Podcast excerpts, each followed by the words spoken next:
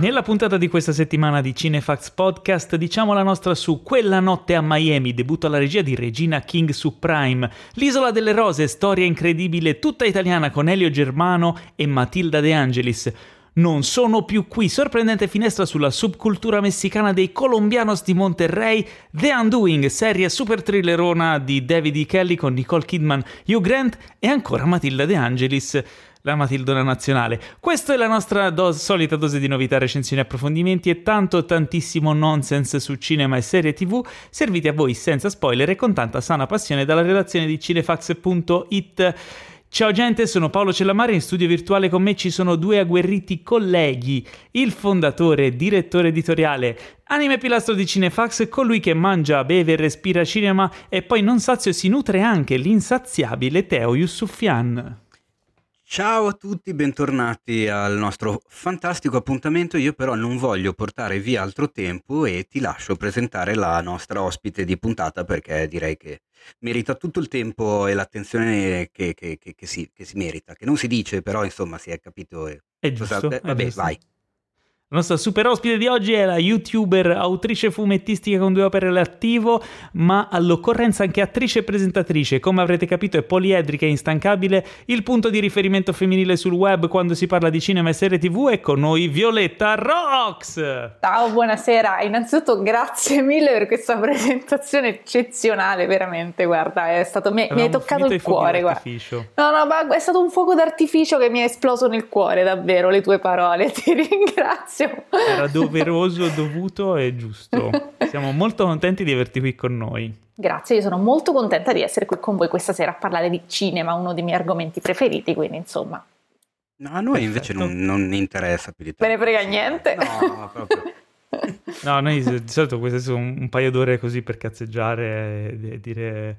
cazzate. Va bene, dai, così hai allentato la tensione, però mi rilassata. Sento più rilassata. Tutto questo podcast è una struttura enorme che serve semplicemente a Paolo per poter parlare ogni settimana almeno cinque minuti di Star Trek. Cioè questa è la realtà. Sì. Ah, ecco, sì, ora facciamo subito il tempo che alla ah, fine no, non ti prego, non parlarne anche in... io speravo. Mettiamo i puntini questo... su lei. Ma la perché? Tua posizione, Violetta, su Star Trek, no. Pro o contro? Ma perché contro? Come chi è che è contro Star Trek? Perché Teo è contro, no, non so non per quale motivo. Io, io, io sono contro di te che, che riesci a infilarla in tutte le puntate, quella è la cosa. Ah, diciamo che lui è contro il fatto che tu hai un fetish per Star Trek, da quello che ho capito. Ovviamente. Come fai a non avere un fetish per Star Trek, scusa? Eh? Ah, quindi tu hai visto anche il Discovery, quello su Netflix? Certo, cioè io tutto, tutto. Tra l'altro è arrivata Lower Decks, ecco, su Prime, la serie animata, quindi ragazzi, eh, in campana. Attenzione! Ma eh, devi sapere che noi eh, siamo un podcast che comunque, pur essendo no, registrato, no, non siamo in live, siamo, manteniamo la nostra interattività col pubblico grazie a un... un antico rituale, quello che è la domandona della settimana, cioè i nostri ascoltatori ci mandano delle domande su, su Instagram in privato che vengono accuratamente selezionate dalle nostre scimmie meccaniche che di solito prelevano la più insulsa. Que- quella di oggi ce la manda Stefano Parascandolo, forse non è così insulsa. La domanda è: c'è un video musicale dal quale trarreste un film? È bella. È bella, non è, non è insulsa, dai, è bella. Tu sei, stai, stai sempre lì a denigrare i nostri omuncoli e donnoncole che ci seguono e ci mandano le domandone, quando in realtà ci pongono un sacco di quesiti interessanti che aprono a discussioni a volte anche lunghissime. E posso dirlo, abbiamo, chiaramente abbiamo detto una minima prima di andare in registrazione e anche Violetta diceva che anch'io mi accodo a quello che diceva. Io è una vita che non vedo dei videoclip, quindi cioè, le mie risposte saranno tutte risposte eh, vintage che si, che, che, esatto, che si riferiscono a quando c'era la lira, eh, no, però io qualche li, idea io li vedo ogni tanto. Li vedo, ma più Dove? Che altro per, per deformazione, su YouTube, per deformazione professionale, perché, cioè, essendo anche eh, diventato, mio eh. malgrado, regista di, di, document- di, sì, di, di videoclip dei Nanowar, eccola, e mi documento perché magari trovi il modo di fare citazioni, di fare cose. E, però per piacere personale io guardo sempre quelli di Lady Gaga, anche se spesso, cioè negli ultimi anni sono diventati un po' trash. Oddio, no, prima erano, forse erano meno trash e più artistici, ora si stanno spostando un pochino più sul trash. Però è un tipo di trash che apprezzo, quello di Lady Gaga, perché è un trash artistico, arzi trashy, non lo so come chiamare. Io mi e... sa che l'ultimo che ho visto di Lady Gaga era Telephone con Beyoncé. Penso eh. dicessi Poker Face. No, era, eh, mi, per, mi ricordo di Telephone con Beyoncé perché c'era dentro la Pussy Wagon di Kill, di, sì, di Kill Bill, che gli aveva prestato Tarantino per i videoclip. Tra l'altro girato da Jonas Åkerlund, e tu mi dirai, chi cazzo è Jonas? È un grandissimo regista di videoclip che ti invito ad andare a scoprire, perché guarda un po', su cinefest punto it c'è un articolo monografico dedicato a lui, che è per quello che mi sono ricordato dei videoclip, perché questa è una memoria okay. che ho, non me lo sarei mai ricordato. E, boh, se no appunto mi vengono in mente i video di Chris Cunningham, del quale abbiamo già parlato qualche puntata fa. Che ha fatto i video per Aphex Twin, per Björk, faceva delle Però robe siamo tutte... sempre cos'è, anni novanta? Eh sì, praticamente, te l'ho detto che avrei parlato di quando c'era la lira. Erano tutte cose molto oscure, molto mezze horror, erano delle robe veramente particolari. Altrimenti, da, da, da, tu Però, da Violetta, andando... scusa, ma non stiamo facendo parlare l'ospite. Eh, no. Oh, io sto, sto ascoltando con interesse, però, perché poi non è che io abbia questa grandissima cultura dei videoclip, in realtà, e soprattutto, come dici tu, eh, è t- sono tantissimi anni praticamente, devo dire anni, che non guardo in maniera... Eh, usuale dei videoclip, perché effettivamente, cioè, Paolo ha detto una cosa intelligente a cui non avevo pensato. Su YouTube adesso si guardano i videoclip, io penso ancora su che rete potrei guardarli, non esiste più in realtà. Che bello quando c'era M T V e si vedevano i videoclip, era molto bello, era molto bello che li vedevi lì a rotazione. Adesso invece, capito, non puoi più metterti davanti alla tivù e subirli, ma devi andarteli a capare, quindi devi anche conoscere gli artisti del momento, ed è lì che mi inceppo, e poi io per questo poi i videoclip non li guardo più. Però condivido con te che i videoclip di Lady Gaga eh, erano molto fighi, soprattutto prima. Adesso non so dirti perché in realtà pure io so, ma sarà da Telephone che non, non li vedo più perché per il motivo di cui sopra, però nel senso mh, erano... L'ultimo che ha fatto è molto bello mm. eh, da interpretare, c'è tutta una, c'è una roba assurda con lei nel deserto.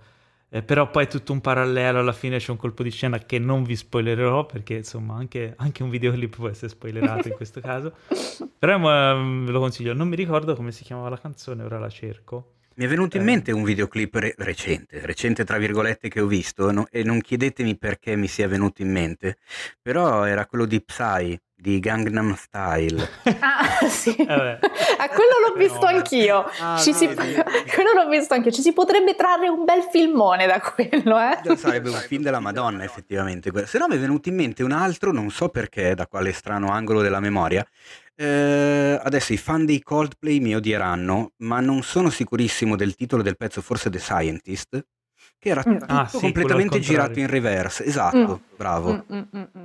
Dall'inizio alla fine girato in quello. reverse eh, e quindi assumeva un senso tutta la storia man mano che tu la vedevi, eh, che è un po' il sogno di Christopher Nolan.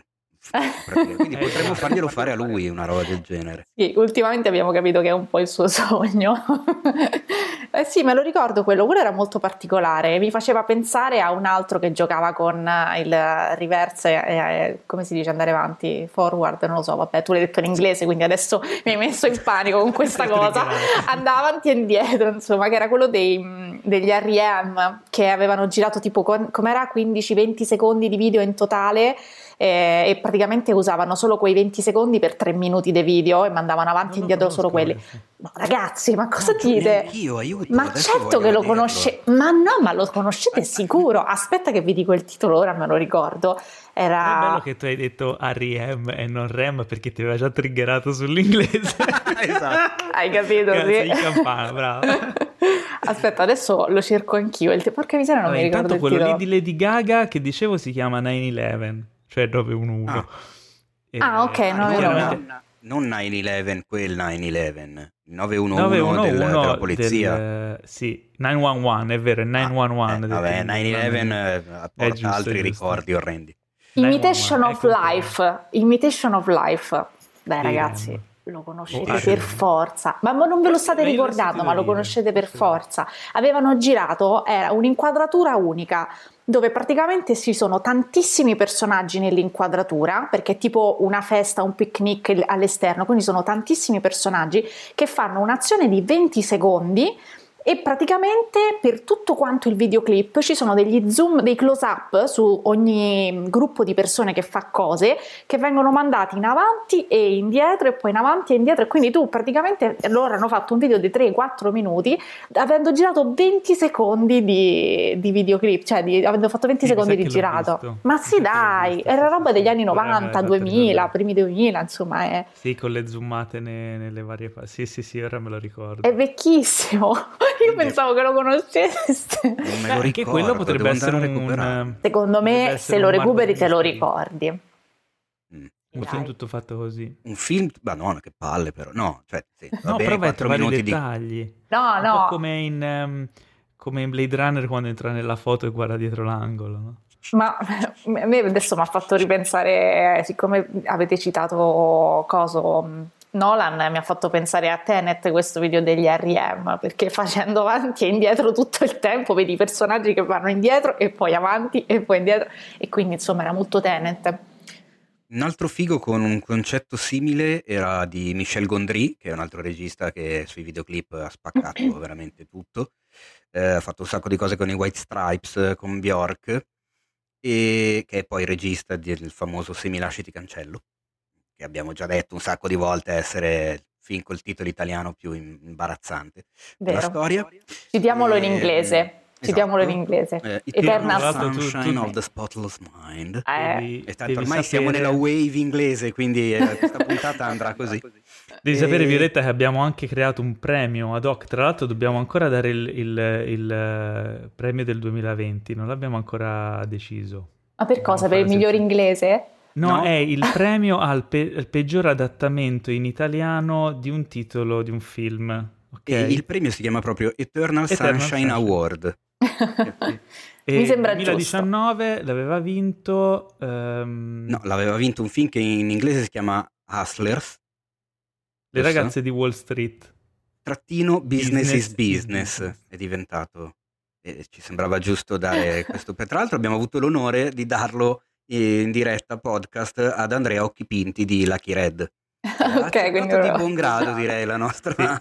E ci ha svelato che era video. Stato lui a, a ideare il titolo, quindi no, ma torniamo a noi. Business is business. Ah, è vero, business is business. No, volevo chiudere era con, il... con Gondry, se andate a recuperarvi il videoclip delle Cibo Matto, che è un gruppo anni novanta giapponese, e praticamente il videoclip era uno, lo schermo era splittato in due in verticale, quindi hai un'immagine a destra, un'immagine a sinistra, e la storia che inizia a destra ha un inizio e una fine, e praticamente la storia che vedi sulla, da, dall'altra parte invece eh, è allo stesso aiuto, cioè non va al contrario, ti racconta però la stessa storia in reverse rispetto a quella che vedi accanto, ma senza andare all'indietro, va in avanti. Com'è che si chiama? Forse infatti è più facile vederlo sì, che dirlo, sì, mi sa. Sono spiegati in un modo veramente orrendo. Eh, beh, se cerchi Cibo Matto, Michel Gondry, ti viene fuori, poi vedi il video okay. con lo split, con una giapponese, eh, te ne rendi conto. Ma era un'idea della Madonna, cioè... Nominerei un video qualsiasi degli OK Go. Anche. Di cui non ricordo le canzoni, ma ricordo i video. Penso tutti, un po'. Sono quelli diventati famosi con il video con i tapirulan dove facevano le coreografie, e poi da lì sono esplosi e fanno dei videoclip veramente bestiali. Io non li Però... conosco. Cerca OK Go, dopo guardati qualsiasi video loro, sono delle produzioni assurde perché sono tutti giocati su o sulle prospettive o sul scorrimento del tempo, quindi stop motion, rallenti, eccetera. Uh, Ogni, ogni video è un concept. Ah, ma ho capito, perché l'ho googlati no. mentre, stavi, mentre stavi dicendo. Adesso sì, ho visto sì. delle immagini, ho capito, ho capito. Non li avevo associati al nome, non mi ricordavo il nome. È fighissimo, sì. Quindi, insomma, alla fine... Trarre un film da un videoclip degli OK Go è tosta, però. Eh sì. A parte che produzione da cinquecento milioni di dollari, perché, cioè, per un videoclip credo spendano un po' ormai. Devi Oppure fare due un film ore tratto da Rock D J di Robbie Williams. È la storia di questo cantatore di successo, sì. Tutti vogliono un pezzo di lui finché lui non li accontenta e finisce eh, un po' esatto. male. Abbastanza male. Eh, eh beh, però, era, però era interessante il video, cioè nel senso comunque sia ri- rimanevi lì eh, incuriosito dal vedere fino a che punto si sarebbe spinto il, il videoclip e poi alla fine il regista a farlo, fargli strappare via tutto, diciamo, la pelle proprio. Era anche simbolico in parte, no? Quanto è disposto un artista a eh dare sì. di se stesso, a, a vendersi. Attenzione, eh. significati nascosti. Ok, è una domanda difficile questa qui. Eh, invito una volta tanto i nostri ascoltatori a commentare su, sotto l'articolo su cinefax punto it, commentate le, se, intanto se conoscete i videoclip che abbiamo citato e suggeritecene altri, perché effettivamente i videoclip sono una bella forma d'arte che però ultimamente ha meno ha un po' meno spazio, no? Si parla di tanto, ma non, di tante cose diverse, ma non si parla tanto di videoclip, o almeno nel mio contesto, poi magari in altri ambienti si parla solo di quello e non, non lo so. Sono, Però se sono crollati anche gli investimenti, i budget credo sul, eh sì, uh, sulle so produzioni de- esatto dei videoclip. Cioè, io mi ricordo i tempi di, di, in cui era ancora vivo quella buona anima di Michael Jackson, che insomma creavano dei videoclip da, da, da, con un budget faraonico, da veramente da lungometraggio. Eh beh, prima abbiamo citato Thriller, no? Eh sì. sì. Eh, quello era un film, praticamente, era il contrario, era invece di essere sì. un videoclip, cioè era eh, un videoclip fu, tratto... Quello fu veramente una roba epocale. Io mi ricordo, ero piccolo, e, e qui si vede la mia anzianità, ma io ho memoria del fatto che era uscito questo eh, cortometraggio videoclip, ne parlarono addirittura al telegiornale, lo facevano vedere sulla Rai in prima visione, cioè una roba... fenomenale quando uscì Thriller. E poi anche era, Black... era diretto da John Landis, esatto, e poi Black or White, che è il primo a usare il, quel tipo di morphing che fece epoca. Mi ricordo Dangerous, ultra costoso, in mezzo all'Egitto, no Dangerous eh, oddio non mi ricordo il titolo, comunque c'era dentro My, Magic Johnson, c'era un video con un casino di gente. E qui eh, ci possiamo ricollegare a Moonwalker, il film. Oddio, do- dobbiamo? No. No, no, no, no grazie. Per quanto abbia tantissimo adorato Michele, e mi manca tutti i giorni, eh, però Moonwalker era... Ma io ho un po' di affetto trash per quel film lì. Sì, f- tra- fino al punto in cui diventa un robot gigante. Ecco, lì, eh. lì si va veramente... si salta no, lo squalo. L'ho visto al cinema da piccolo. Eh? Sento di aver perso una perla, veramente. Mi state facendo venire voglia di... Non l'hai mai visto? No, eh, no, io ero quando ero ragazzina ero in fissa col film delle grandissime Spice Girls, invece ah, un altro grande capolavoro quando mettono i musicisti a fare i film su se stessi, tipo. Eh, eh, vabbè. È un'antica arte. Bene, detto questo, chiudiamo questa parentesi bellissima sui videoclip, che però secondo me prima o poi dovremmo riprendere, faremo un, una sezione, studieremo un po' di più. Questa è stata così improvvisata. Eh, e passiamo alle news della settimana. In realtà non ne ho scelte tantissime, ho scelto quelle che un po' mi incuriosivano di più. Ehm, allora, la prima non l'ho messa io, l'ha messa Teo, e riguarda Disney Plus, che toglie dal catalogo... dal catalogo Kids, minori di sette anni, Dumbo, Peter Pan e Aristogatti perché veicolano stereotipi dannosi. Quindi, eh, ok, continua un po' questa, questa linea di protezionismo di Disney verso eh, la, quello che può essere politicamente scorretto al giorno d'oggi. Apprezzavo molto il disclaimer all'inizio, non, eh, però praticamente i film ci sono, ma non, non li puoi vedere se sei nell'ambiente kids, giusto?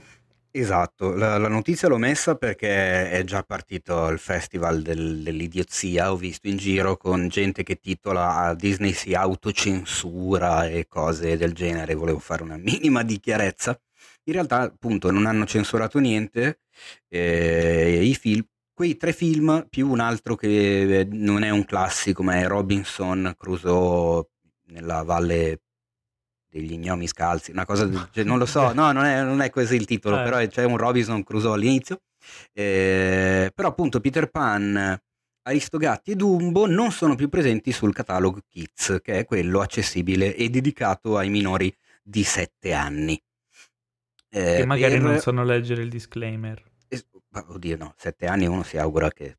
Vabbè, magari non c'ha la fluidità di lettura di, di leggerlo prima che sparisce, arriva, prima, arriva a metà e poi si perde il punto e qui dice non lo so, esatto. non lo capisco. E fondamentalmente perché gli Aristogatti, perché ci sono i due gatti siamesi che comunque raffigurano uno stereotipo asiatico abbastanza, insomma, un po' così, un po' offensivo.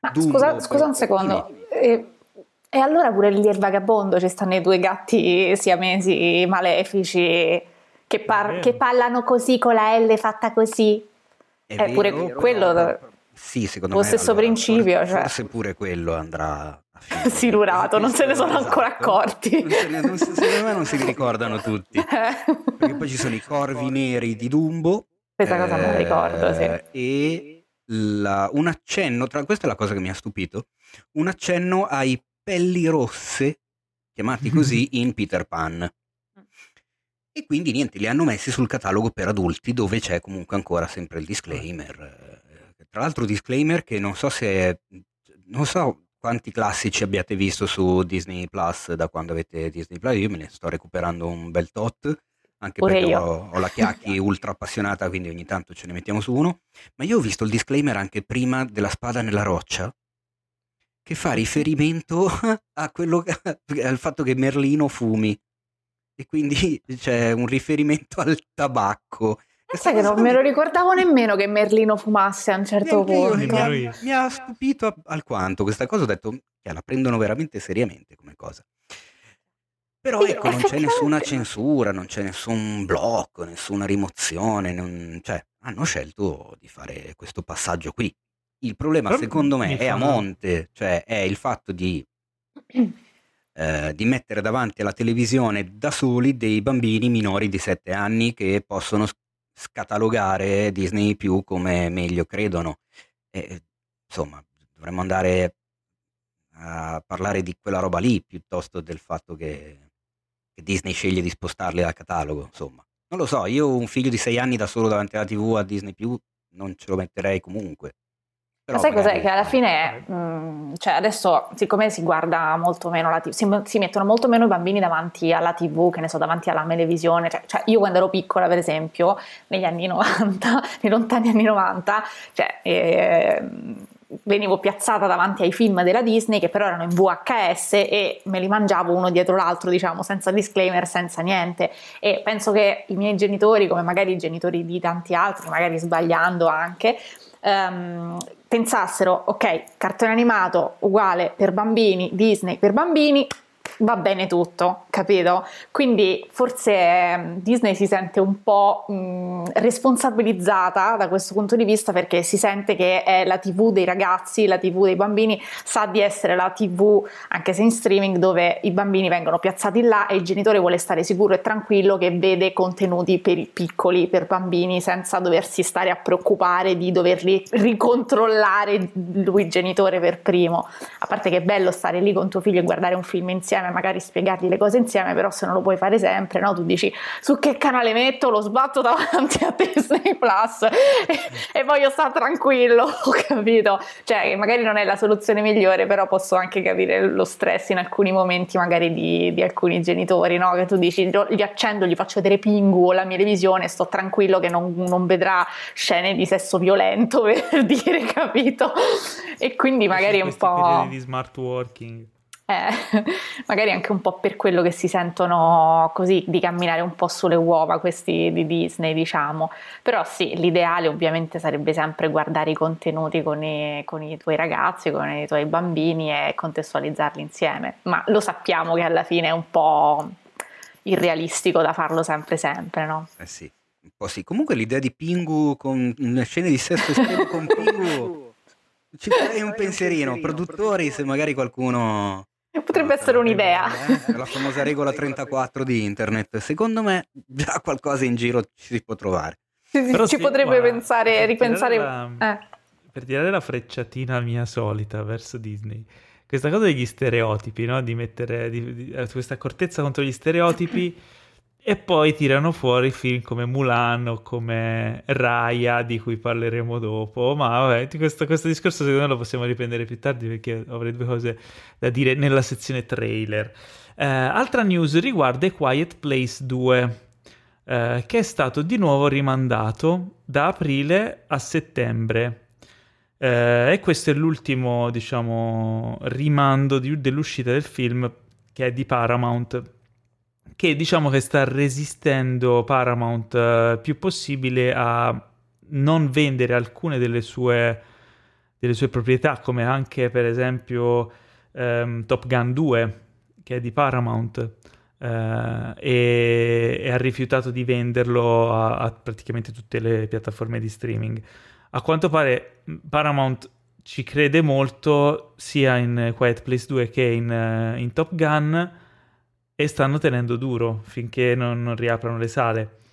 Eh, cosa bizzarra di Quiet Place due è che in realtà è uscito in alcuni territori per una settimana e quindi alcune persone l'hanno visto. Poi è stato eh, praticamente a cavallo del, dell'inizio dei primi lockdown, è stato subito tolto perché insomma stavano chiudendo tutte le sale. Scusa, dov'è che è uscito? Nell'isola di Pasqua? No, non mi ricordo Papua, se in Regno Unito o, o a New York. C'è stato, sì, c'è stata ah. una, una release temporanea.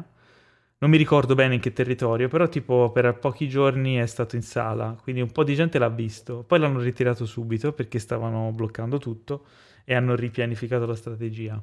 Però, Però scusa non... Paolo, la cosa di Paramount che resiste e non vende i propri prodotti alle piattaforme streaming, ricordiamoci che a breve esce Paramount Plus. La ah, eh, Paramount, allora... È, diciamo che è normale. Sono furbi. Altri, allora, no, tengono, Paramount eh. Plus in realtà esiste già, è C B S All Access che cambierà nome. Sì, però la loro però... strategia non, a quanto pare non, eh, non include il fatto di piazzarli su, sulla piattaforma prima di, di aver fatto insomma un giro al cinema in sala. Speriamo, ovviamente. Ma speriamo, ma vedremo perché non lo so. Beh, non è che comunque cioè, Paramount è la, quella più delle, delle major, è la più debole, no? in, in termini di proprio di, di, di mole di incassi annuali, quindi eh, immagino che sia anche quella che sta un pochino più eh, cauta. Alcune cose le hanno vendute, altre probabilmente, come dici tu, le stanno, stanno aspettando di, di fare il loro ciclo con, con poi Paramount Plus. Anche che se no cosa ci mettono su Paramount Plus? Eh, a parte esatto. Tutte le cose di Star Trek? lo sapevo, lo sapevo che sarebbe arrivato il momento. Un vassoio eh. d'argento proprio. Vabbè, ragazzi, ma voi non avete battuto ciglio, cioè qui stiamo parlando Quiet Place, Paramount, non avete battuto ciglio sul fatto che questi stanno a fare Top Gun due? Cioè, ma cos'è? Io non lo sapevo, sono scioccata. No, no, no. Ma ci sarà un cameo di Tom?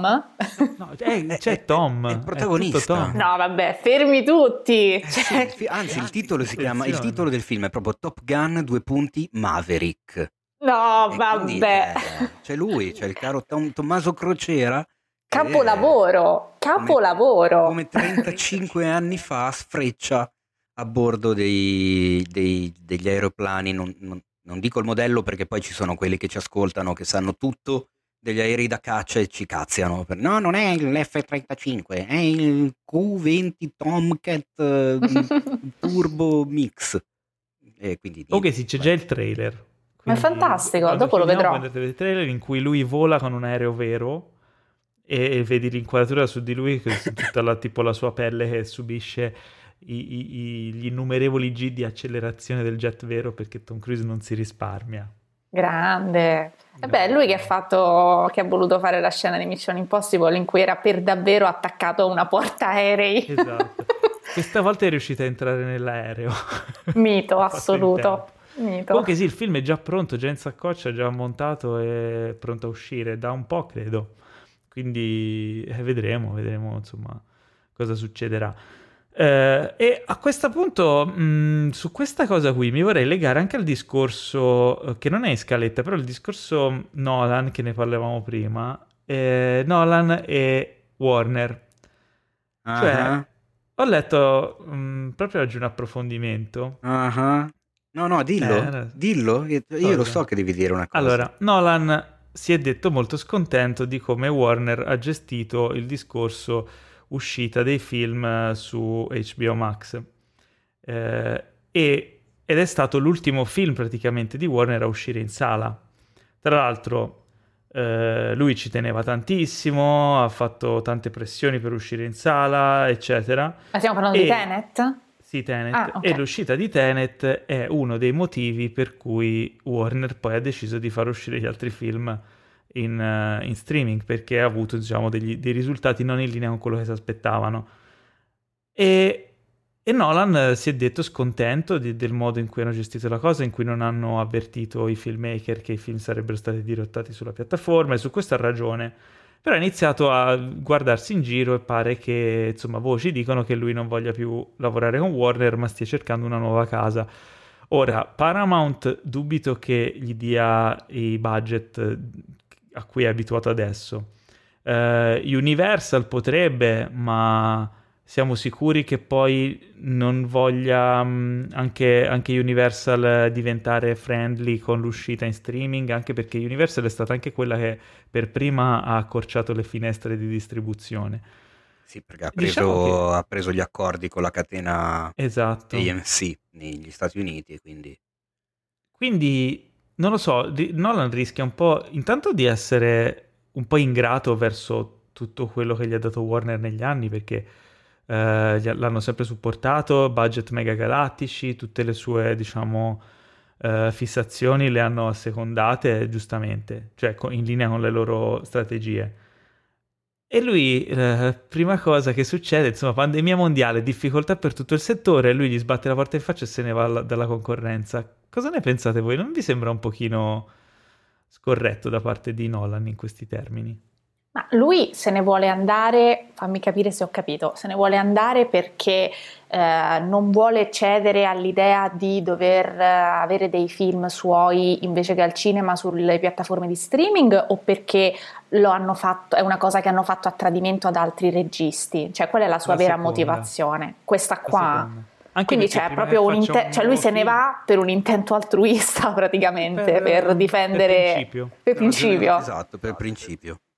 Okay. No, Paolo non Paolo lo dice non lo... perché io lo so perché non lo dice, ma in realtà eh, io, settimana Cosa? scorsa io avevo detto che secondo me Nolan se ne sarebbe andato da Warner, e il giorno dopo è venuta fuori la notizia di Nolan che se ne sarebbe andato da Warner.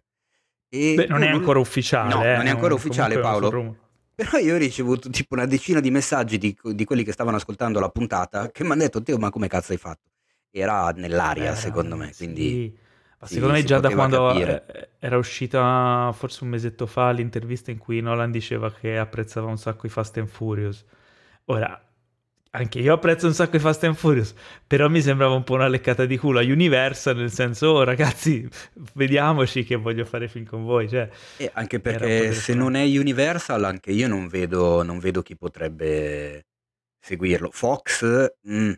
No, è Disney, Fox. Ormai so, credo però, proprio però. che si pieghino, cioè non più che altro che non penso che Nolan faccia film in linea con quello che vuol produrre Disney. Ve lo immaginate un film Disney fatto da Nolan? Eh, sarebbe, no, secondo me sarebbe, bello, sarebbe male, però... eh. Ma infatti secondo me potrebbe anche sorprenderci e trovare la sua vera dimensione con Disney. Ma no, il problema di Disney è che Disney non lascia il final cut a nessuno, penso.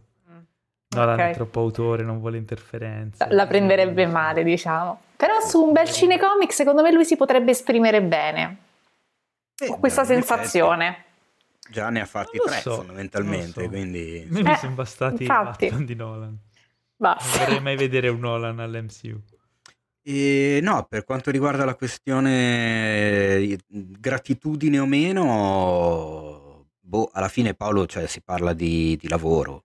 Quindi la gratitudine c'è fino a un certo punto, eh, il loro mestiere, la loro Sai, professione sì. C'è anche da dire che magari noi non conosciamo alcune dinamiche e tutta questa sua smattata potrebbe anche farla per alzare un pochino le contrattazioni, Mm. Tu dici, eh, io l'ho pensato pure io, secondo me vuole avuto, ricontrattare il contratto. Ha già avuto carta bianca su tutto? Magari no, magari non lo sappiamo, ma non l'ha avuta fino in fondo. È vero che è uno che piglia venti milioni a film, che non sono proprio arachidi, eh, però che ne sai, magari non gli bastano, oppure vuole appunto più parola sul Final Cut, più parola sul casting, più non ne ho idea, magari ci sono delle dinamiche che noi non conosciamo e quindi lui adesso pubblicamente sta facendo tutto questo casino. Oppure se no invece è un uomo di sani principi e valori e ha ritenuto assolutamente ingiusto l- l- l'atteggiamento di Warner, che senza dire un cazzo a nessuno ha detto vabbè, eh, sapete che c'è, i film non escono in sala, escono in streaming, facendo rimanere come dei pirloni tutti quelli che avevano al- magari due anni fa detto ok, faccio questo film, ti chiedo mille dollari però mi dai l'uno per cento degli incassi in sala.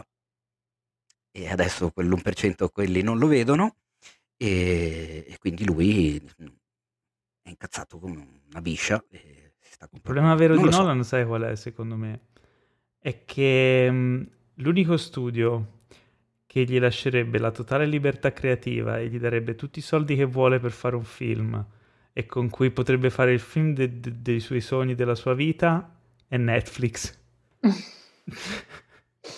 Pensaci. Io penso di sì.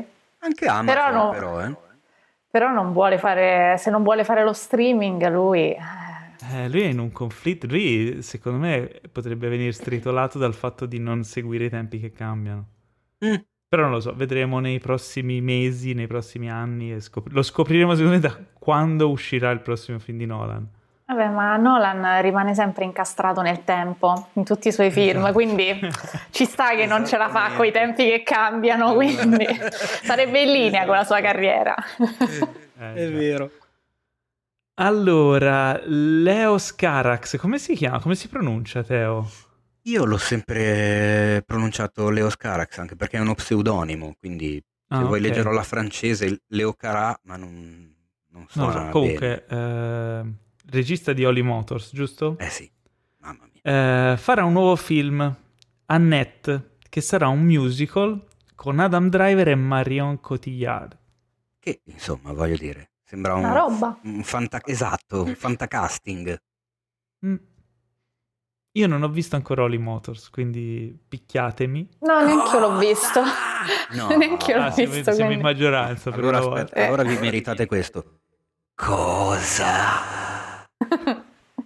Ci, ci stavo anche con l'effetto. Recupereremo, recupereremo. Holly Motors a, a mio avviso è uno dei film più belli degli ultimi cinquanta anni. Siamo nel duemilaventuno, sì, Ehi, cinquanta anni. Che esagerato. Sì, sì, tra i film più, sì, assolutamente, ma proprio senza, non, non me ne vergogno, è proprio è un, un atto d'amore nei confronti proprio del cinema, della recitazione, è una roba bestiale. Dove lo troviamo? Dove lo possiamo vedere? Lo sai? Allora, te lo dico tra due secondi che, che, che vado Mi pare che era su cercare. Prime. Forse era su Prime, sai che... Prime. Infatti... Quando poi io e Violetta lo guarderemo e diremo hm, ma vabbè. Pensavamo Beh, meglio. Secondo Pensavo me meglio. Non è un film che può far scaturire una reazione del genere. Cioè, una reazione o, forte o che c'è schifo, sicuramente. Sì, andatevi a vedere il trailer e capite a cosa mi riferisco. Comunque sì, è disponibile su Amazon Prime Video. Okay, ed è un okay. fatevi un favore grosso come una casa. Eh, il film nuovo si chiamerà Annette, appunto, ed è il primo film in lingua inglese per il regista, nonché il più costoso perché gli hanno dato a questo giro quindici milioni e mezzo di dollari, che abbiamo appena finito di parlare di Nolan e quindici milioni e mezzo di dollari lui ci gira una scena e mezza. Però ecco, per Carax sono un sacco di soldi e mh, soprattutto eh, ci sarà un compositore musicale che comunque ha vinto roba tipo BAFTA e Grammy Awards eccetera eccetera, e la cosa che mi ha fatto sorridere è che in una parte secondaria vedremo Simon Helberg, che magari il nome non vi dice niente, ma se io vi dico Wolowitz di The Big Bang Theory probabilmente mm. continua a non dirmi niente, io non l'ho visto perché non ho seguito Big Bang Theory, cioè lo conosco, però io Simon molto in linea, hai visto? è, è, è quello magrolino che fa, aspetta, no, dimmi, dimmi il cognome che lo googlo. Simon, hai detto? Helberg con l'H iniziale. Ah, ok, adesso ho capito chi è, ho capito chi è. Ma non che c'è mi... bisogno che lo googli, basta che fai ah sì sì ho capito quello lì, ah, okay, quello sì, sì, no dai, pensarlo in un, in un lungometraggio poi di Carax con Driver e la Cotillard non me lo vedo proprio, però sono curiosissimo perché sia Driver che la Cotillard mi sembrano due ottimi attori. Che bello, quindi sent- sentiremo cantare Adam Driver, cioè la Cotillard non so perché, però non mi sorprende, però beh, Driver dov'è che ha cantato? La Cotillard ha fatto il, come si dice, il film biografico su Edith Piaf, quindi eh, infatti, quindi cioè, lei che se la cava. Ci ha già dato prova, però Adam Driver, cioè, lo so che tanto tutti gli attori di Hollywood non te lo aspetti e poi ogni tanto puff compaiono in un musical e tirano fuori una voce che dici Madonna, ma questo quando è che cantava così? Però non lo so, Adam Driver Story, uh, Driver cantava in una scena. Bravo, in? È vero, è storia di un matrimonio. Storia di un matrimonio. È vero che canta. L'hai visto? Me l'ero dimenticata sta cosa. Io. Bravo, vabbè, però vedi, è vero, è vero. Tanto le dici le cose giuste, Paolo. È vero. Allora, andiamo avanti. No Time to Die e Last Night in Soho sono stati rinviati di nuovo, eh, entrambi a ottobre duemilaventuno. Eh, che ci dobbiamo fare? Eh, eh, poi è in preparazione una ah, ba- serie. Basta. Cioè, in effetti, basta, sì, non è che si possa dire. Sì. No, è che sono due film che io aspetto parecchio. Anch'io. Soprattutto, non so decidermi quale più dei due. Se insomma, il nuovo James Bond è il nuovo James Bond. Però l'altro è un horror di Edgar Wright con Anya Taylor-Joy. Ci sono un sacco di motivi per aspettare quel film, quindi eh, però niente, bisogna attendere ancora. zero zero sette l'hanno spostato tipo cinque volte ormai? quattro. Veramente, eh, sì. Va a uscire ad aprile dell'anno scorso, cioè uscirà ad ottobre di questa, è zero zero nove ormai. Sì, sì, praticamente quando avrà tutti i suoi gadget tecnologici saranno tipo ormai obsoleti. Esatto. Sul mercato arriverà prima la, la Aston Martin nuova e quella del film sarà già vecchia. Sì, mm. sì. E guarda, James Bond, guarda, abbiamo un telefono che fa le foto. Questa, questa l'ha rubata, era di Jimmy Fallon, l'ho visto oggi in video che la faceva. Ma sai che in effetti adesso, scusami, apro una minuscola parentesi. Eh...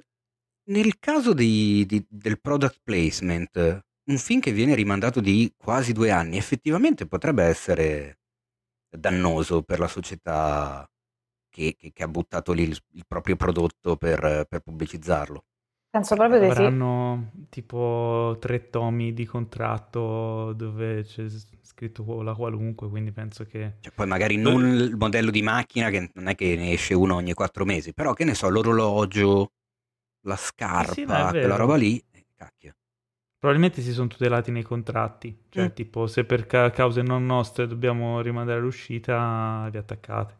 Sì, non è che immagino. Possano rigirare le scene solo facendo i dettagli di quella roba, farebbe o ridere. Sostituire però. Il modello in, in post-produzione. Beh, scusate, se sono riusciti a levare, a levare la barba di Henry Cavill, baffoni, sì. Secondo oh, me mia. Si può fare tutto. Che brutta cosa quella faccia con... senza baffi. Veramente. Allora, questa è interessante, è in lavorazione, anzi in preparazione, una serie intitolata The First Lady. È una serie mh, antologica sulle First Lady americane. Eh...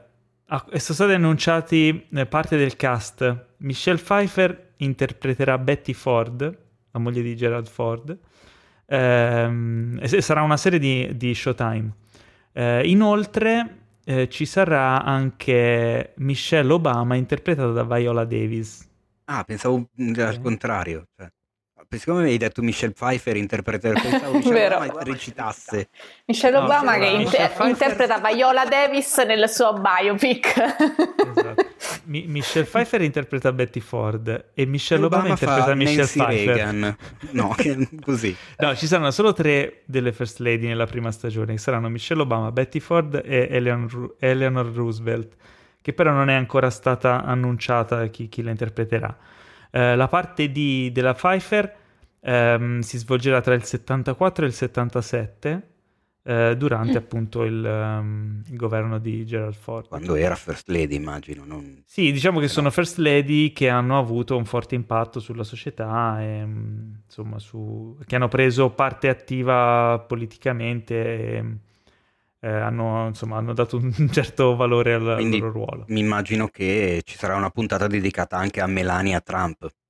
Io non vedo l'ora di vederla, ma sai quant'è pop trash, una figata assurda, cioè tipo sarà tipo una puntata delle Kardashian, secondo me. Infatti a interpretare, cioè, geniale. Trump, Trump ci sarà Kim Kardashian.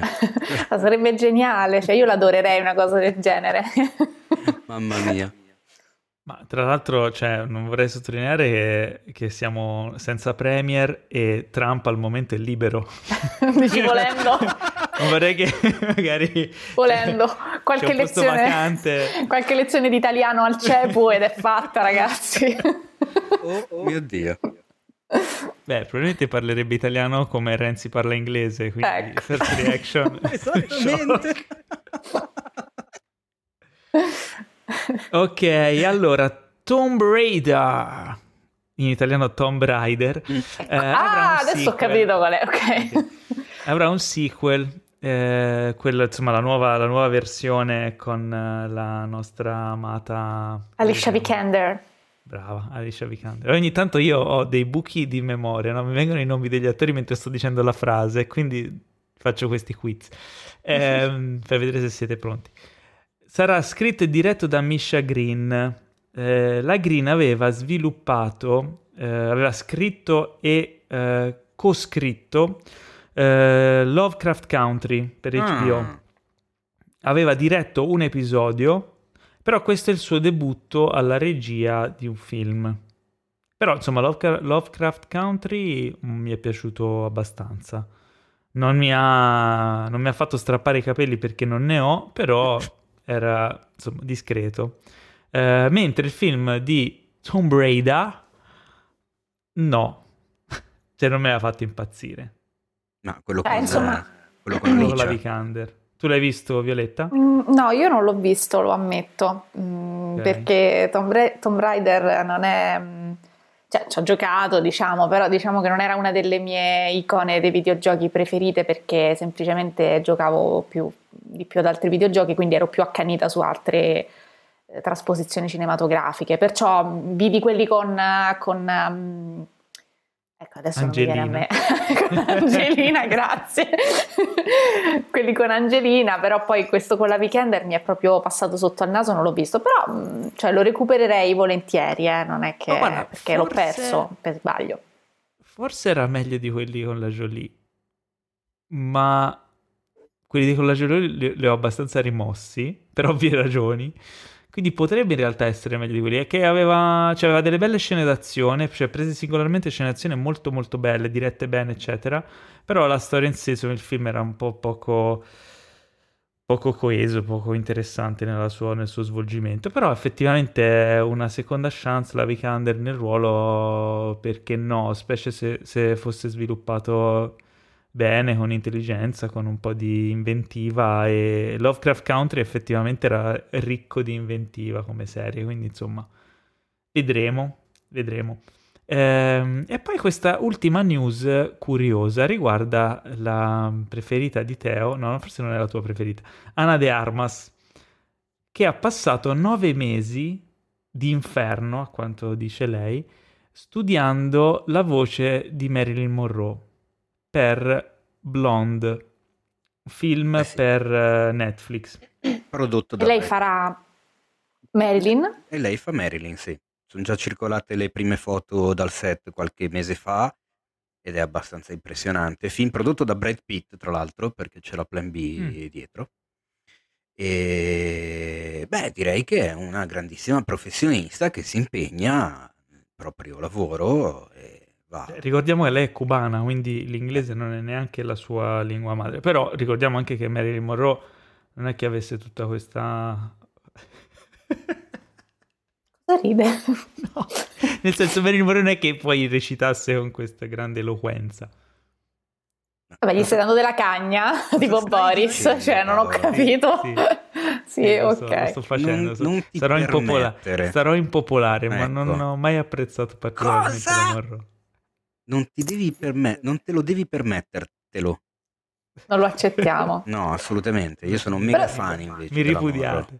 Però devo dire che Anna de Armas um, effettivamente ha un volto, per quanto adesso io la veda con, con i capelli scuri, perché mo me la ricordo in, um, nel film la Knives Out, me la ricordo, co- era lei, no? Sì, sì, me la ricordo con i capelli scuri così, però in fondo anche Marilyn aveva originariamente i capelli scuri, però secondo me il viso di lei eh, potrebbe, con il, mh, poi il make-up che fanno loro, che fanno sempre sto tale quale show quando trasformano gli attori in personaggi, eh, secondo me potrebbe essere molto convincente, perché secondo me già ha una, un'ottima base, perché ha dei lineamenti dolci, ha questi occhi molto delicati, così, cioè me la, me la potrebbe ricordare anche. Cioè, se la guardo e penso a Marilyn Monroe, secondo me potrebbe funzionare molto bene il suo, il suo aspetto, diciamo, e, e poi sì, sicuramente studierà a sufficienza per fare una bella figura anche per, per il resto, insomma, però potrebbe Beh, sicuramente brava.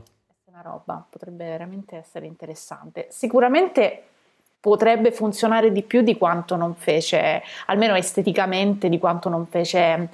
Come si chiama? Michel, Michel Williams. Williams. Michel Williams, io stavo dicendo Jen di Dawson's Creek, ovviamente. Vabbè, lei è. Quello è il suo primo nome. Sì. Faccio sempre fatica a ricordare l'altro nome. E penso forse potrebbe funzionare anche di più. A me quel film lì non era piaciuto per niente. Neanche a me, neanche a me. Però proprio lei in generale non è che mi avesse fatto impazzire nel ruolo di Marilyn.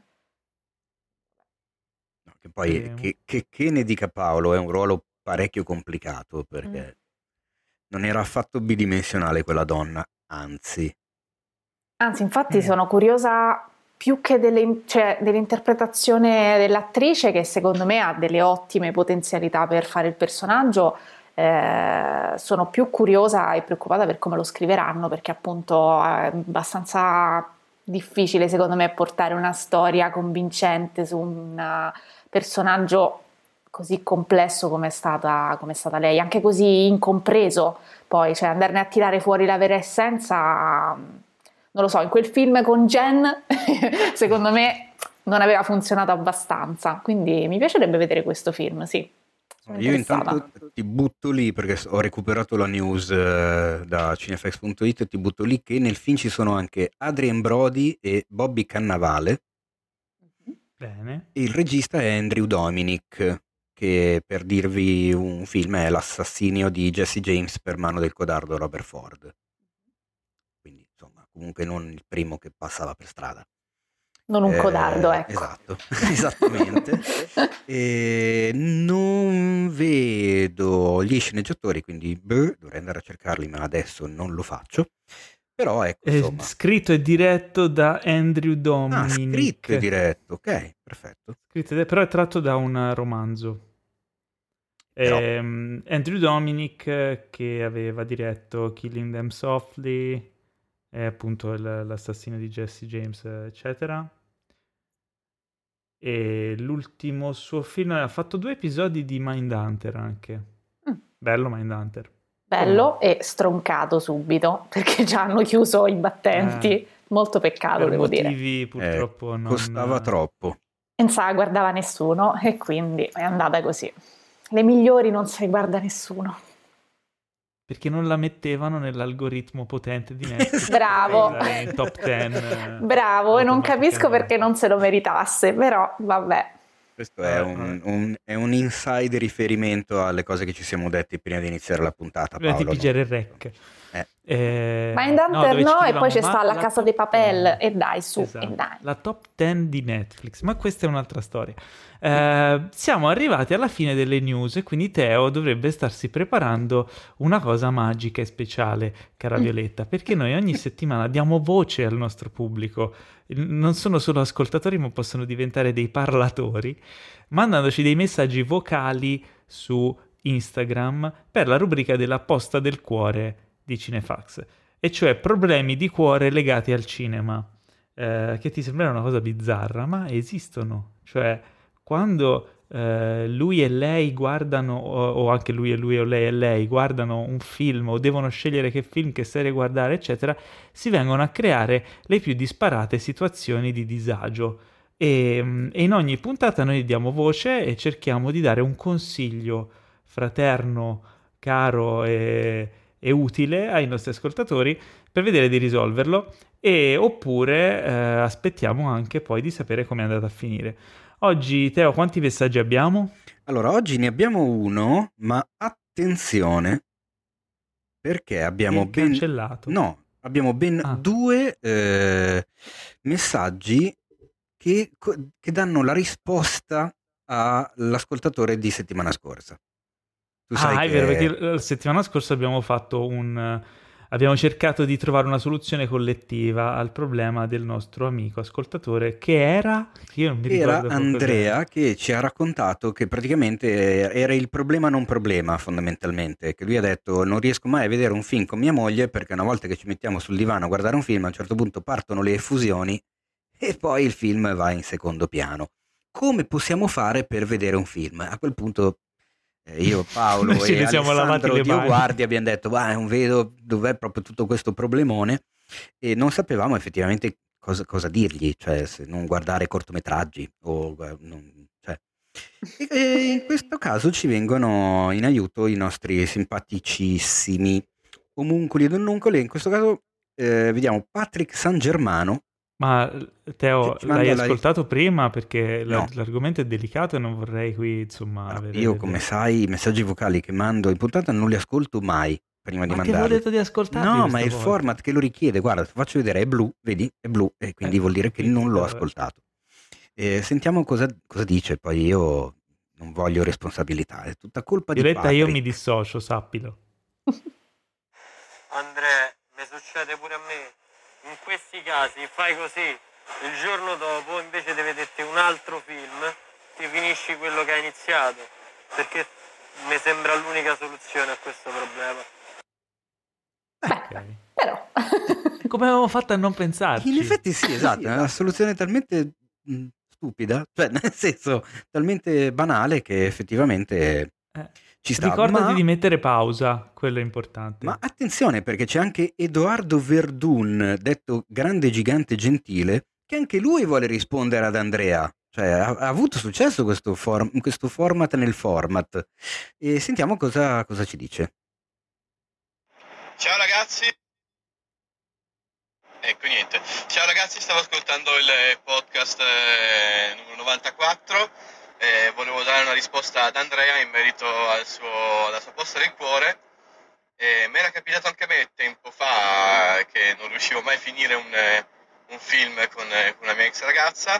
Eh, avevo un'idea, non l'ho mai fatto perché lei non era molto d'accordo. Legala, così dopo il film, se lei è ancora tanto, tanto presa ed eccitata, è ancora più divertente. Poi, non so, può piacerti, può non piacerti, ma secondo me può essere una, una buona idea. Ciao ragazzi di Cinefax, ciao Teo, ciao Paolo e ciao Alessandro, vi ascolto sempre, sono uno dei vostri ascoltatori più ossessionati, vi voglio bene, ciao. Ok, io mi, mi, mi dissocio. Cioè Notare io... che comunque ha detto che è la sua ex ragazza. Era un motivo. Infatti volevo dire, Edoardo, Edoardo, se è la tua ex, diciamo che dovresti anche risponderti. Due domande. Cioè. Eh, all'inizio pensavo che la sua soluzione, siccome ha detto ex ragazza, fosse l'ho lasciata e quindi adesso posso vedermi i film. Poi in realtà forse è lei che ha lasciato lui a sto punto, mi viene da pensare. Però vabbè, ci dissociamo. Vabbè, questo format nel format parte con un, una bella risposta e una risposta un po', un po', un po', un po' cringe. Un po per cringe. Non dire... Anche visto sul finale ossessionato dalla vostra rubrica, dal vostro podcast. Quindi... Vieni e legaci tutti. Allora, invece allora. riprendiamo in mano il format originale, che ricordo essere stato inventato dal grande Enrico Tribuzio, che so che vi manca e prima o poi eh, ritornerà. Tornerà. E ci manda ben... Aiuto, io spero. Tra l'altro, però, dalla, dalla, dalla waveform sembrano tutti uguali, quindi non, non so se. Vabbè, eh, ci manda ben quattro messaggi.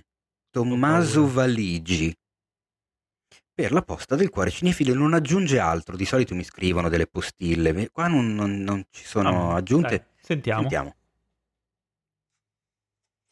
Buonasera Cinefax, per la posta del cuore cinefilo, con la mia lei, in ambito cinematografico, e non solo, apprezziamo sperimentare, e così ho potuto, sue testuali parole, farle molto gradire, Boris, Seinfeld, ma anche Twin Peaks e, Paolo reggiti forte, Star Trek Voyager, e che cazzo, con tanto di ma che figata i Borg, ma bello, ma c'è sempre un ma.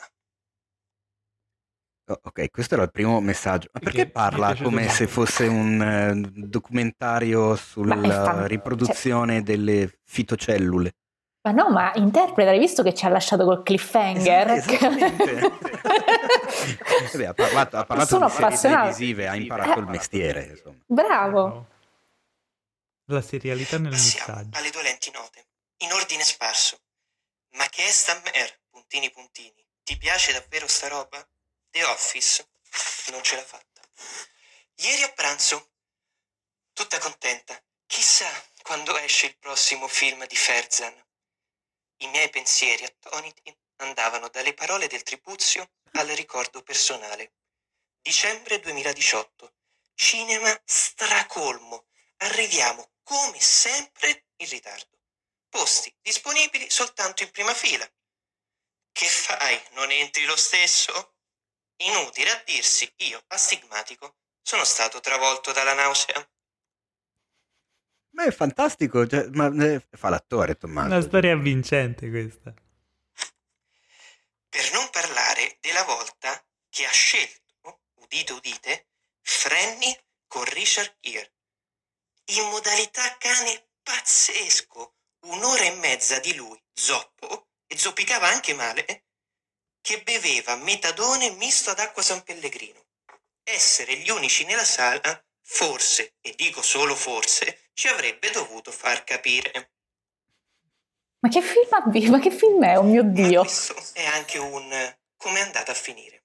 Cara Francesca, ti amo infinitamente e volevo dirtelo, anche se mi hai costretto a vedere American Pastoral, e questo no, questo non te lo perdonerò mai. Tuttavia, volevo dirti che ti amo a tal punto che sarei ris- disposto a rivederli tutti, tutta quella monnezza, solo per passare di nuovo quel tempo insieme a te. E quindi questo è un grazie a tutte e a tutti voi, nostre metà più o meno cinefile, che arricchite le nostre vite. Se no vivremmo tutti di Carpenter e sarebbe troppo bello per essere vero. Del resto, a noi la qualità ci ha rotto il capo.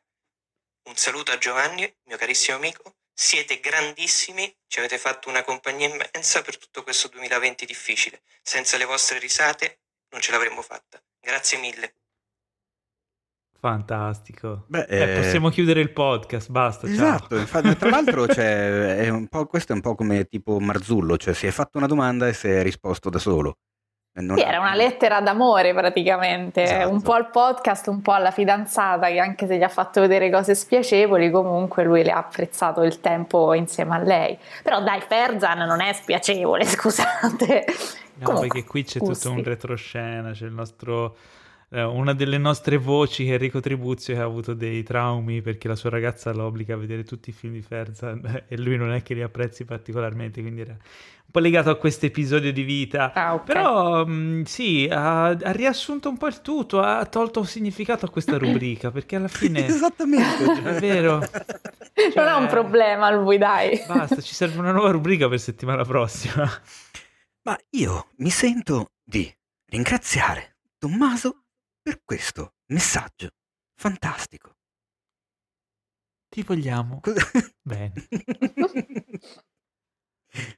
Bellissimo, bellissimo. Paolo, la posta del cuore di questo giro, peccato perché vedi, eh, abbiamo un ospite come Violetta, non abbiamo potuto, come si dice, apprezzare magari i consigli da parte sua per i nostri ascoltatori. La posta del cuore è sempre figa perché c'è sempre qualcuno che magari ha non abbiamo altri delle messaggi. Difficoltà.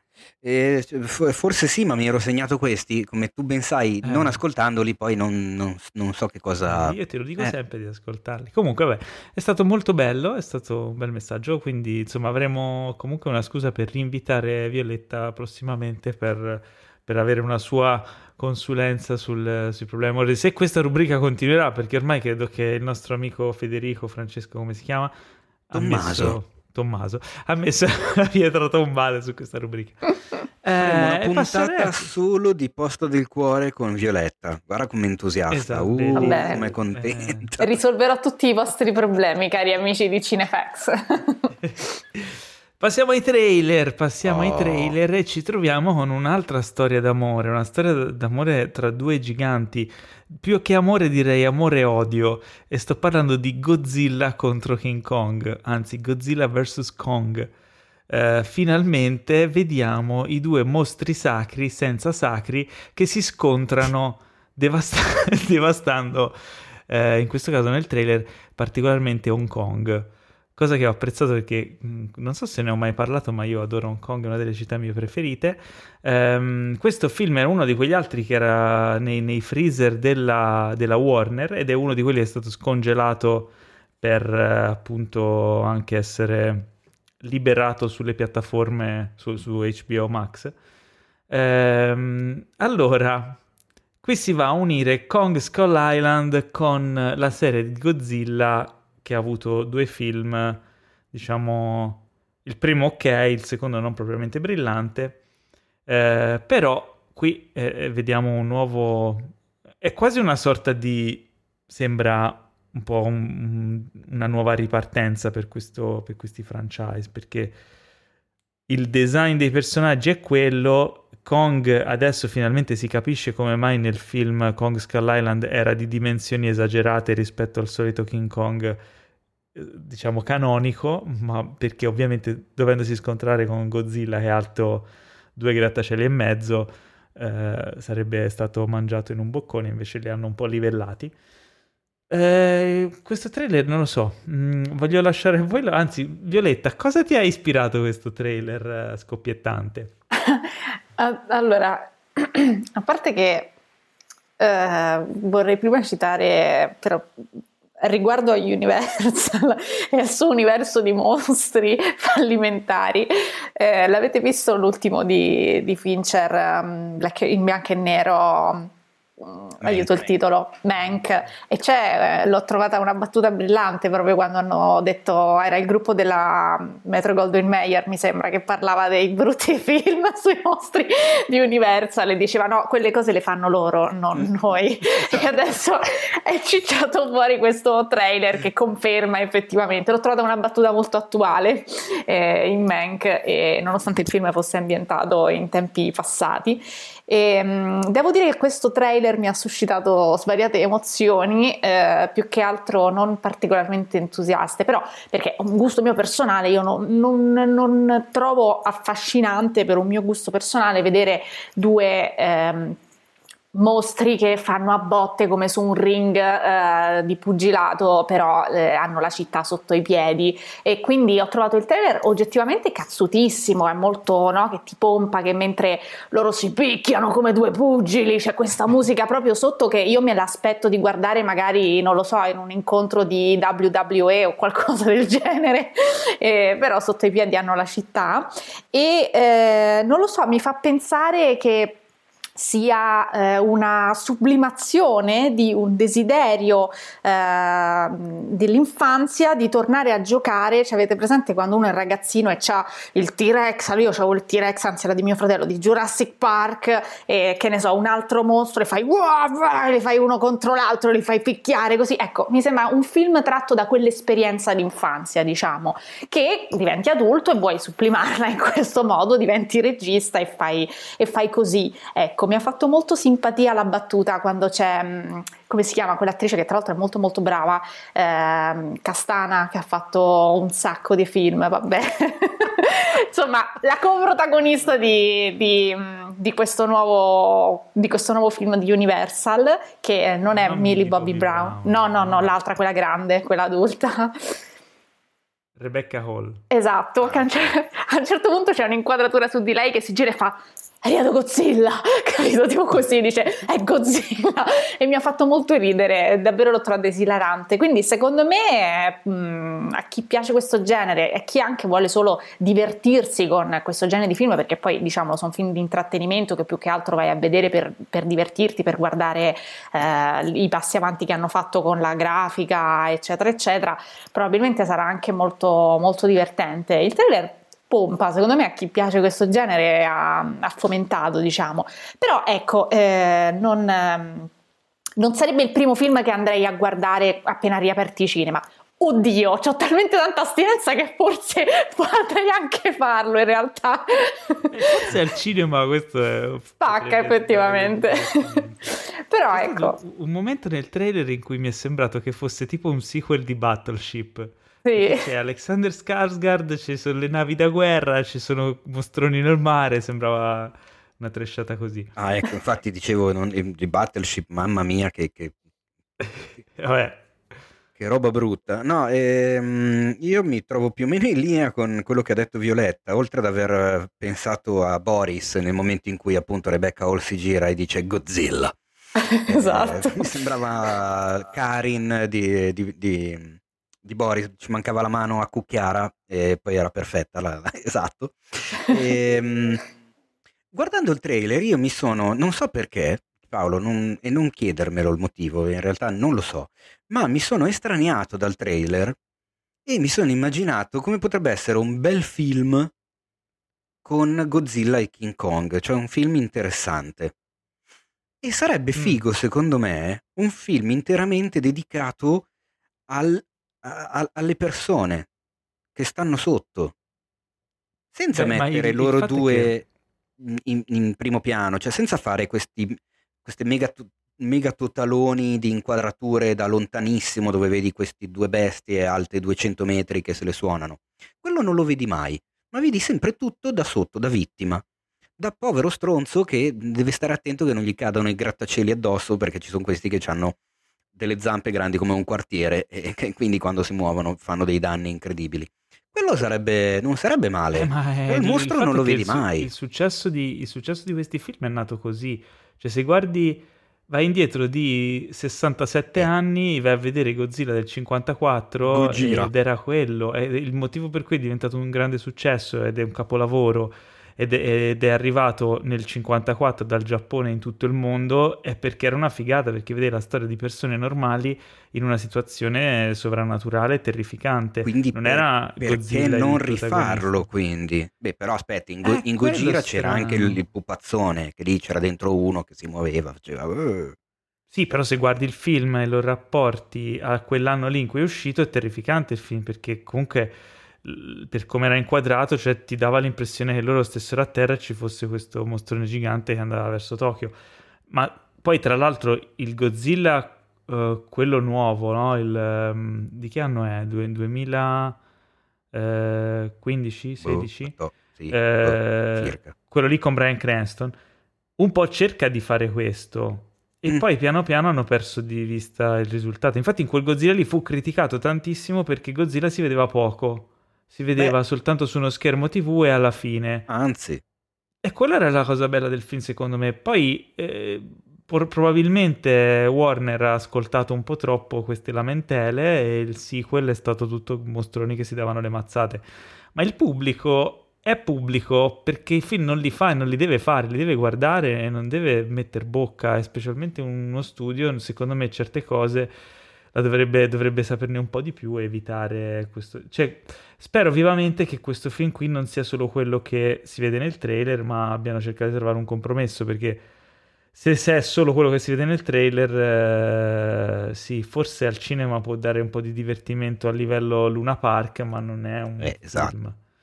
Eh, ma cioè, secondo me alla fine le major gli interessa fare gli incassi e quindi per quello poi alla fine fanno quello che vuole il pubblico, e quello che vuole il pubblico, come vedi, è la W W E eh, no, infatti, a Tokyo, a Hong però, Kong no, tra, se, tra, i due mo- tra due mostri, se, cioè.